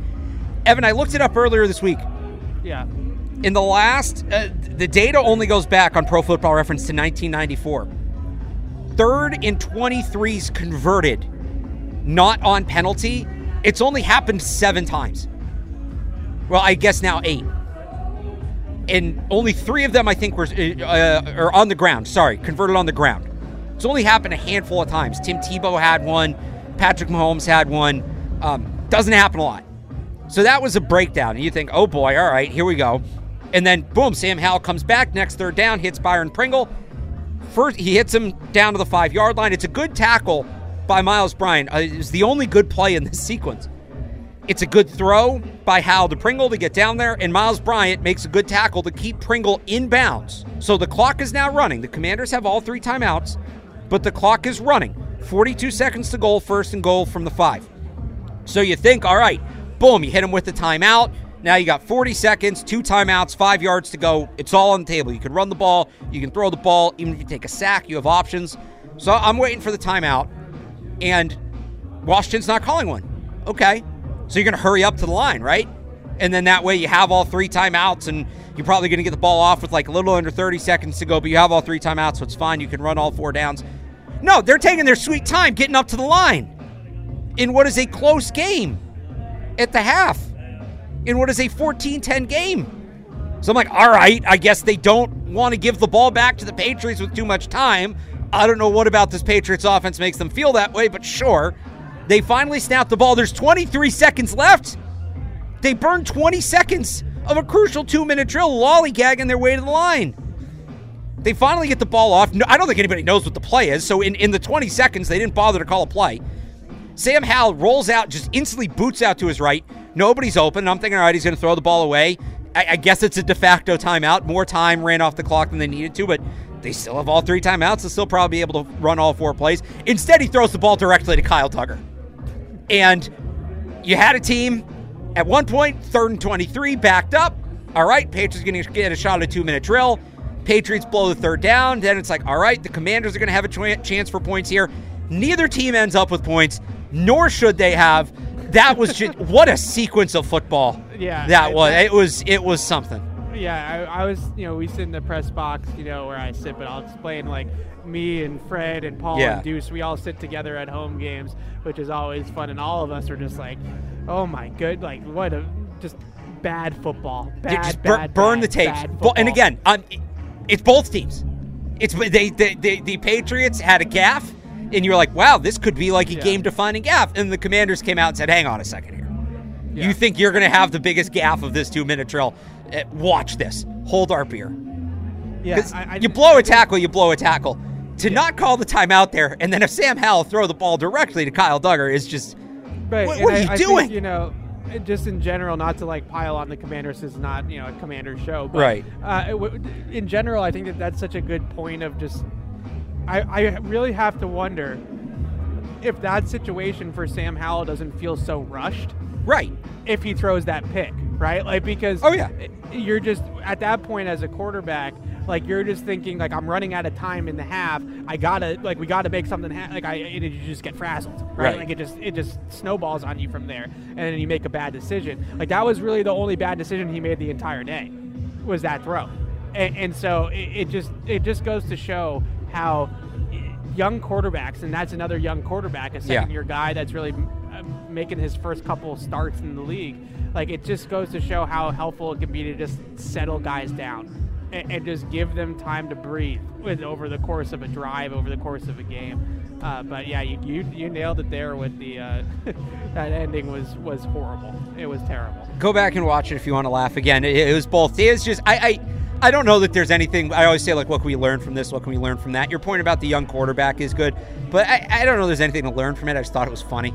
Yeah. I just wanted to bring it up. I enjoyed it. All right, let's go to Todd, North Carolina, and then we'll get to the Colts. Todd, how we doing today? Hey guys, I like the insights, but uh, I just feel right now that this entire team is broken from the top down. Belichick looks like he doesn't want to be there. He doesn't understand what's going on and why it's not working.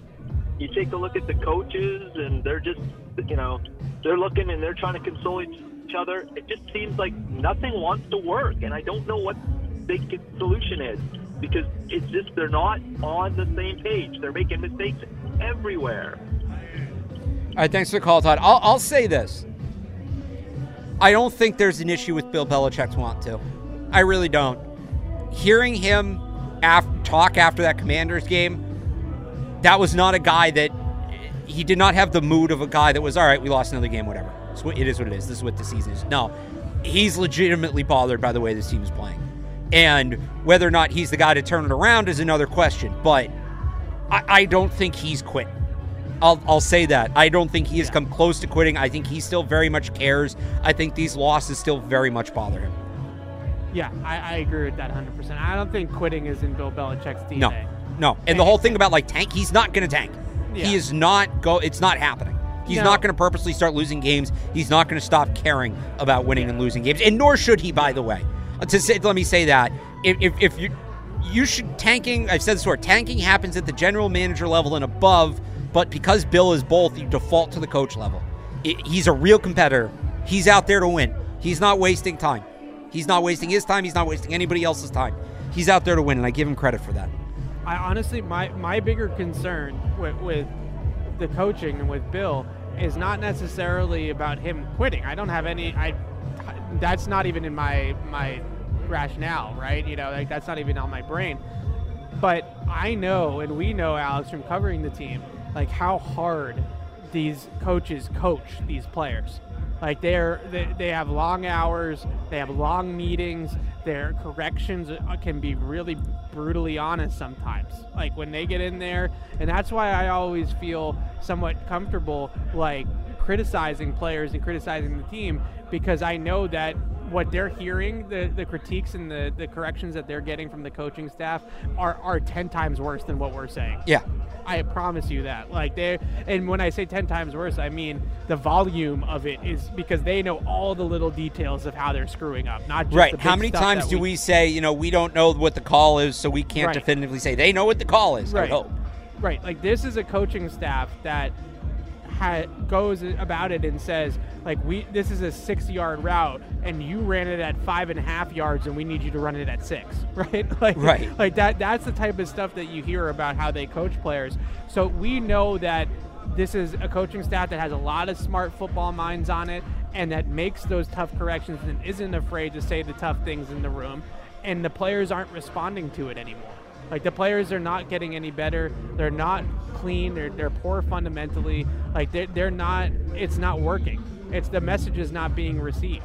And if the message isn't being received anymore, then I, I, I don't. That's a big problem that needs to be addressed because it's not. You know, Bill Belichick's not going in there and saying like, you know, bust the coverage. Uh, draw go off sides draw a hold on you know like that he's not t- saying those types of things we know that. So the mistakes are being made because it's not getting through. The message is not resonating with the players. I mean, we talked about special teams earlier, Alex. They got punished in the offseason for having too many special teams. Right. meetings. Right. They, they spend too much time on special teams, yet they are 30th in the league in DVOA on special teams. They're one of the worst special teams units in the National Football League, despite having three dedicated special teams coaches and five dedicated special teams players. Yeah. Yeah. That, that, yeah. that that's code. Like the message isn't getting across anymore.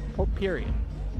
All right. Uh, we'll take Patty and Agwam's call real quick, and then we'll get to the Colts. And I do want to get to the draft news too, so we're gonna have to make it quick here. Patty, what's up? I'll make it quick. Morning. So I had this, I had this uh, thought in my head the other day. How would you guys feel if you remain in the same draft position that we're in now? To trade down, I know it's not popular, possibly pick up Rome Odunze and Michael Penix. That's all I got. I'll take it off the air. So the old pair that Rome Odunze and Michael Penix, the old pair the uh, pair the quarterback with the college receiver thing. I don't know that you're going to be able to do that. You're going to probably need two top 20 picks to do that. And you trade back. There's no team. The only team that has two first round picks is the Bears, and they're both going to be top five. So I just don't know if that situation presents itself. I wouldn't necessarily be opposed to it. I, I just think that that's asking a bit too much. Yeah, I, I mean that would be great, right? I Right. Mean, I think that when they drafted Mac, obviously it's kind of a similar situation. I, I've my dream has always been to try to pair him with DeVonta Smith, and Right. that's it's impossible, right? You know, it just Right. wasn't going to happen uh, in that draft for similar reasons. So that that would work out perfectly if it, if you could do you know go about doing that.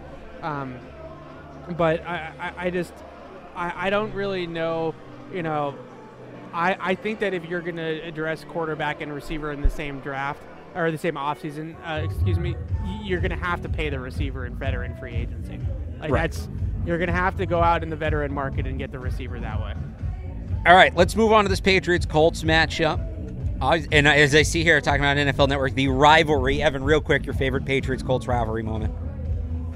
Oh, wait, they're asking a trivia question. Let's see if you can get this. Which Patriots running back ran for career high 201 yards in one game versus the Colts in 2014? You me? Yeah. Oh, You don't think I can get that one? Come on. A. Stevan Ridley, B. Jonas Gray, Gray C. Shane Vereen, D. James White. Uh, Jonas Gray. I can't believe it was only 201 yards. It felt like 500. It, it So felt like a little bit more. That's up there for my favorite Patriots Colts moments. What's your favorite Patriots Colt moment? So I, I- it wasn't a playoff game. So it- Interesting. That caveat. Uh, Willie McGinest goal line stop. Okay, yeah, that's a good one.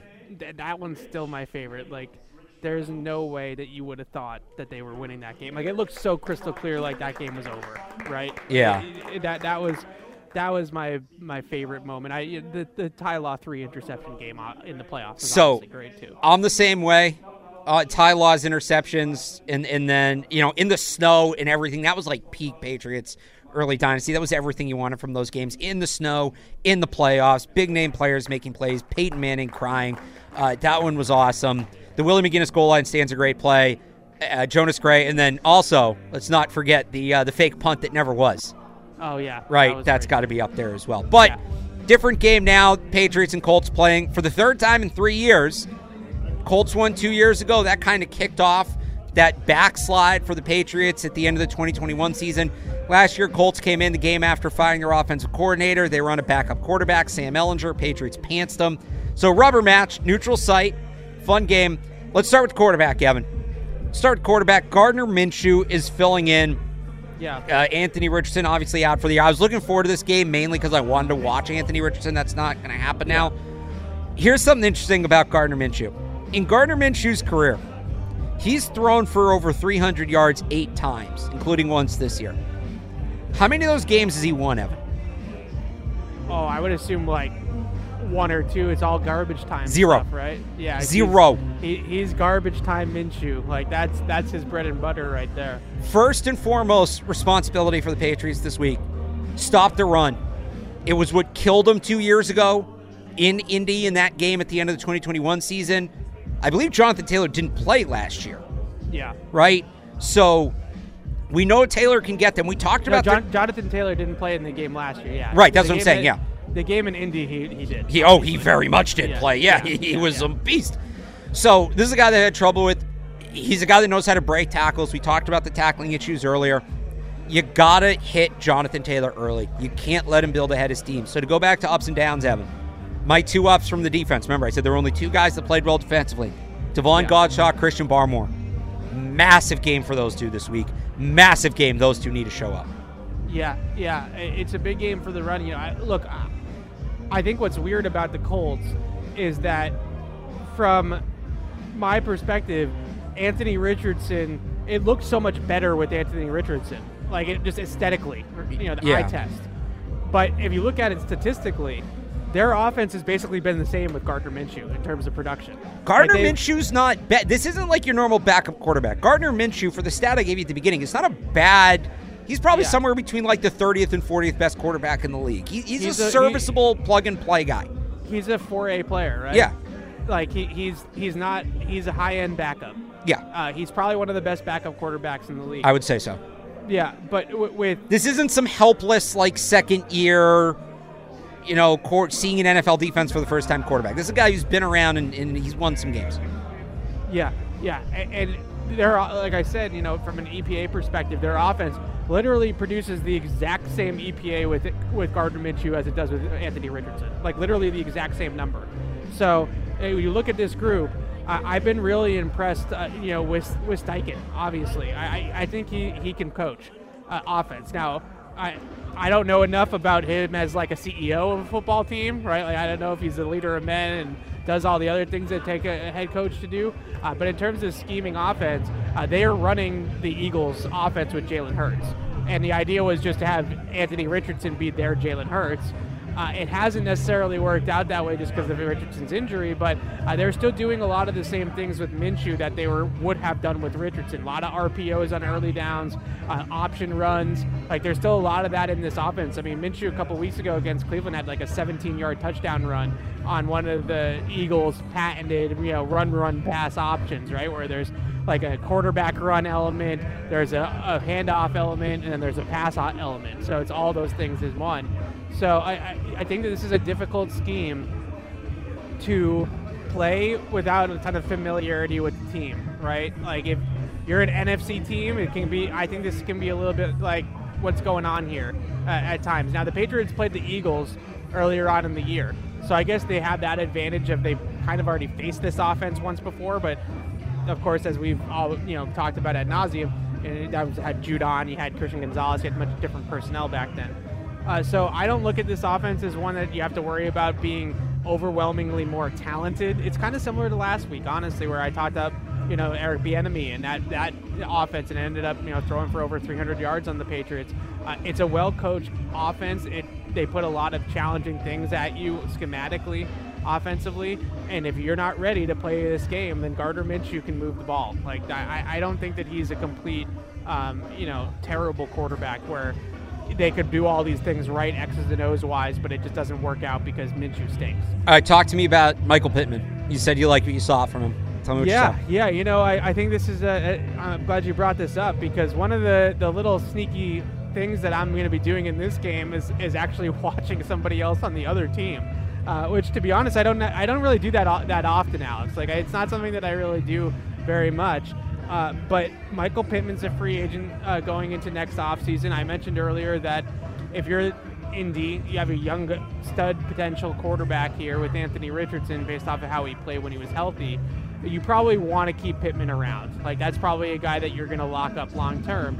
Uh, but I think it should be said that Pittman has basically been a thousand yard receiver playing with Carson Wentz and Matt Ryan as his quarterbacks, and then this year a rookie and Gardner Minshew.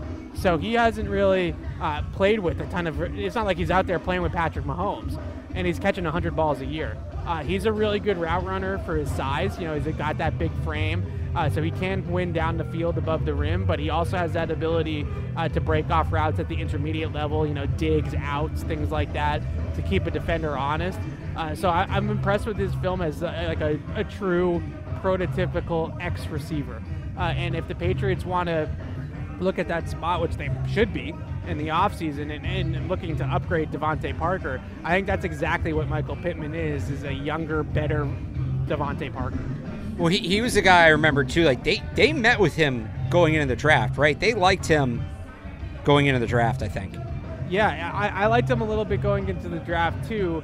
Uh, what my concern was with him with, in terms of fitting him into the system because he is his downfield opportunities are going to come on jump balls, right? Like that's going to be a lot of his verticals are going to be throw it up to him and see if he can make a play on the ball. And we know how that skill set hasn't necessarily worked here in New England, uh, but he can run routes. Like he can break down and run routes and, and create separation at the top of the route. Um, maybe a little bit better than I thought coming in based off of what he's put on tape with the Colts. So, uh, intriguing player. If he hits, you know, free agency, that's somebody that maybe Tee Higgins doesn't, or maybe Tee Higgins is a $30 million guy in free agency and they end up going the route of, of somebody more a little bit more affordable, then I think that's sort of Tee Higgins. And then number two in that class to me right now is Michael Pittman.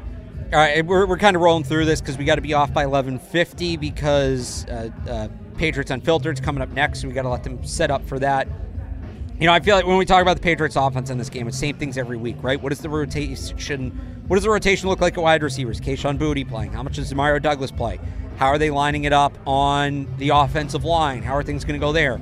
Can Mac look comfortable in the pocket? Is it just the status quo again for the offense this week, or is there anything that changes with this matchup?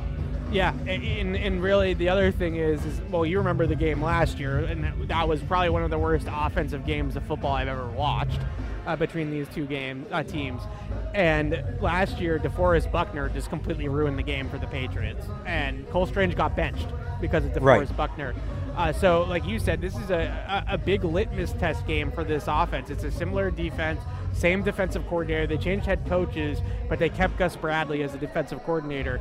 And uh, Gus Bradley runs a Seattle three defense. He's like one of the he's a dying breed. He's like one of the last guys that's holding out on, on changing his his philosophy. Uh, they play more zone coverage than any defense in the NFL. They play more cover three than any defense in the NFL. Uh, they are a Seattle three defense still. Now a lot of teams that have branches from that tree have been uh, become more like quarters based, you know, like Fangio uh, type of defenses because of you know you can't teams just have figured out how to take down the, the cover three stuff. Like it's just with all these offenses that can throw the ball down the field and, and all these passing attacks, it, it, becomes problematic to play that much single high. So te- teams have morphed this system.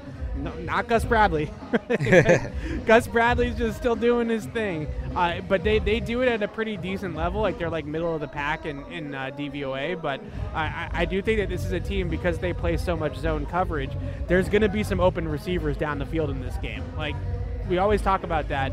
Man coverage, it's about the receivers getting open. Zone coverage, you can beat zone coverage just with good scheme. So if O'Brien can scheme some guys open against this team, which I think they will be able to, uh, then it becomes on the protection and DeForest Buckner and can they ha- hang, uh, you know, can they hold off that front four? You know, Buckner's a good player. I think Kwity Paye is a good pass rusher. Uh, they, they have some guys, uh, Ebukam, that can rush the passer. Uh, so let's see what it looks like up front, and let's see if you know Cole Strange can keep himself from getting benched again against DeForest Buckner. All right, so that's it. Evan will have his game preview. I think your your preview's already up, right, on Patriots.com. Uh, my game preview will be up tomorrow morning, 985thesportshub.com. Because there is one more story I want to talk about, and I, you know, people always are asking us to talk about the draft. Did we yeah. lose Evan there? No, he's back. Okay. Um, people always, you know, we talk about the draft a lot, and, and specifically, we're big on the the All Star games. Obviously, we went to the Shrine Bowl last year. We've covered the Senior Bowl extensively as well. There's other games, the the Legacy Bowl, the Hula well, Bowl. well, like as you're talking about this, I I, I can't say with 100% certainty, but uh, Mobile might be in our future, Alex. so we might be back. it- It's looking good. It's So- looking good for Mobile. and we may see more than what we would typically see because Adam Schefter reported this yesterday. College juniors who declare for the draft are now eligible to play in all of these games. So in the past, it was very specific, very few circumstances in which non seniors could play in these games. Yeah. That's gone. Now, and I think what the league's trying to do is encourage some of the top prospects to not stay in college, which is an easier decision now with the NIL and things like that. Um, right. I, I I have mixed feelings about this, Evan, because on one hand, I think there are guys that come out as juniors. By the way, there were 69 juniors that entered the draft last year out of 400 something players. So you're not talking about that many players, relatively speaking, but these are going to be elite prospects. These are not day three fringe draft pick guys. You come out as a junior, you're probably a pretty good player. You're probably going in the top 200 on one hand, we're now going to get to see these guys in that competitive format, which is valuable when it comes to evaluating prospects. And I like that. On the other hand, that's now more players that are available. So does it push some of those fringe draft guys? Demario Douglas, a perfect example. Does Demario Yeah. Douglas get the invite if there were, you know, 70 something juniors between the Senior Bowl, Senior Bowl and, and Shrine Bowl that were available? Does it Right. push some smaller school guys, a guy like Marte Mapu? Does it push them out of the picture? So, again, I'm torn on it. Ultimately, I, I I would like to see more of those fringe guys, more of the seniors that are, you know, a I'm guy. with you on that. Yeah, a guy like um, a guy like Brock Purdy is a great example. I, I he wasn't an elite prospect, but he ended up making the cut because there weren't that many quarterbacks in that draft. He goes to the Shrine Bowl; it was a big deal. Yeah. So I'm I'm mixed on it. I think it's definitely going to be good for certain players, and it might be good for the draft. I just think it gets rid of some of those fun, more underdog stories that I know you're not as interested in as the draft that I love in the draft. No, I'm actually with you on this, believe it or not, because of some of the guys that you just mentioned, like a, a Pop Douglas. Yeah. And I, I'm interested, you know, I, I'll probably uh, reach out when I get back to, to Galko about this. Like, how do you how do you keep the Pop Douglases of the world safe, right? Like, Right. how do you like how are those guys still involved in the game? Because to me, uh, in our experience last year at the Shrine Bowl was so great because we. I, how do I phrase it? I don't want to say we found Pop Douglas because that's not the right way to say it, but you know what I'm trying to So say. So if like, you go on if you go on NFLmockdraftdatabase.com and it tracks, it's a website Yeah. that basically tracks the stock of all the players in the draft. Pop Douglas's stock spikes yeah, the week that we were at the Shrine Bowl. And there were not that many media members covering the Shrine Bowl the way we were covering us. it. Just say it. It was all us. Right. We we didn't discover him as a prospect like GMs knew about him, right? We were Yeah. the first media people talking about Pop Douglas. Yeah. So Pop Douglas, like those types of guys, to me, the Shrine Bowl, and, and I- I'm fingers crossed, but I think I'm safe in saying that we're probably going to be able to go to the Senior Bowl this year. Yeah. Uh, th- with the Senior Bowl, like that's what it is for me. I, I know who Drake Maye is, right? Like I know who the top prospects in the draft are. Who are the guys that on day two, day three, Right. um, that I like, that I want to, you know, see more of, that I want to watch, you know, study their film. Like who Look are at you guys? caring about day three of the draft. This is great. Yeah, well, it's just you know like the, it's it day three matters too, right? Like punchers Yeah. and kickers. Uh, so i- at some point you have to uh, let those guys have their moment. And like now, like you said, if the roster is being filled up with, uh, you know, those top guys, yeah, it's probably better for like the marketability of the game. Yeah. And it's probably better for some of those players, but at the same time, I, I do worry about you know another perfect example. So not to just keep using Pop Douglas. Yeah. Puka, Puka Nacua. Yeah. Like yeah, Puka. Nacua went down to Mobile and had an unbelievable Senior Bowl week, and now he here here we are with Puka Nacua in, in Los Angeles. So those are the types of guys that you worry about, um, you know, slipping through the cracks now even more. But uh, I think the Or one I'll give you another one. Kyle Dugger, coming Yeah. from D2 and getting the experience. And he I was mean, Cole Strange for that matter too. Yeah. Well, yeah, those Dugger was projected to be a top 50 pick, but you Yeah. didn't know. You didn't see him against that level of competition until you got to the Senior Bowl. I'll give you two reasons for optimism, though. I think that will be okay. One, you are seeing more of the top, top prospects, like you mentioned, Drake Maye. yeah. Those first round top 15 locks, more of those guys are now opting out of the games altogether right. and saying, if I go, I'm only going to hurt my stock, or I could get hurt, I'm staying home. So that opens up some spots. Also, the NFL allowing it doesn't mean it's going to happen. Jim Nagy could sit there and say, no, it's the Senior Bowl. I'm not inviting juniors. What are you talking about? Right? Eric Galko could say, no, this is what this game is about. I want to make sure that I have enough small school prospects. So we'll see how the games themselves handle it, but the NFL's opening the door, and I thought yeah, that was re- worth really t- quickly, and then they're they're Yeah. going to run me off the stage here. Yeah. Well, I'm staying on the stage, but they're going to kick us off the air. Yeah. Uh, uh, the, the one thing that I think is also interesting that I saw um, was that this could potentially open the door for more of these All Star games. So like, Okay, so there's that too, yeah. if the Senior Bowl and the Shrine Bowl become just like real All Star games where we're just talking about like really good prospects, then maybe there's a chance that we could have like different, you know, four, five, six of these, you know, in Right. the future, which for people like us, like would be awesome. You know what? Make a Junior Bowl. Make an underclassmen Junior bowl. There you go. I, I. I, I was I wondered for so I always wondered how they'd get the, the underclassmen involved. I thought it would be just making another bowl, not this. But anyway, all right, Yeah. we got to wrap Yeah. it up. I could see Yeah. Faith, who's been producing for us, is like standing at the board, ready to go take us off the air. So we'll be back next week, same time, same place, back on video. Evan will be back from Germany. Yes. Uh, but in the meantime, Patriots Unfiltered coming up next. For Evan Lazar, I'm Alex Barth. Thanks for listening. I'll talk to you next week. Evan will talk to you in about 10 minutes.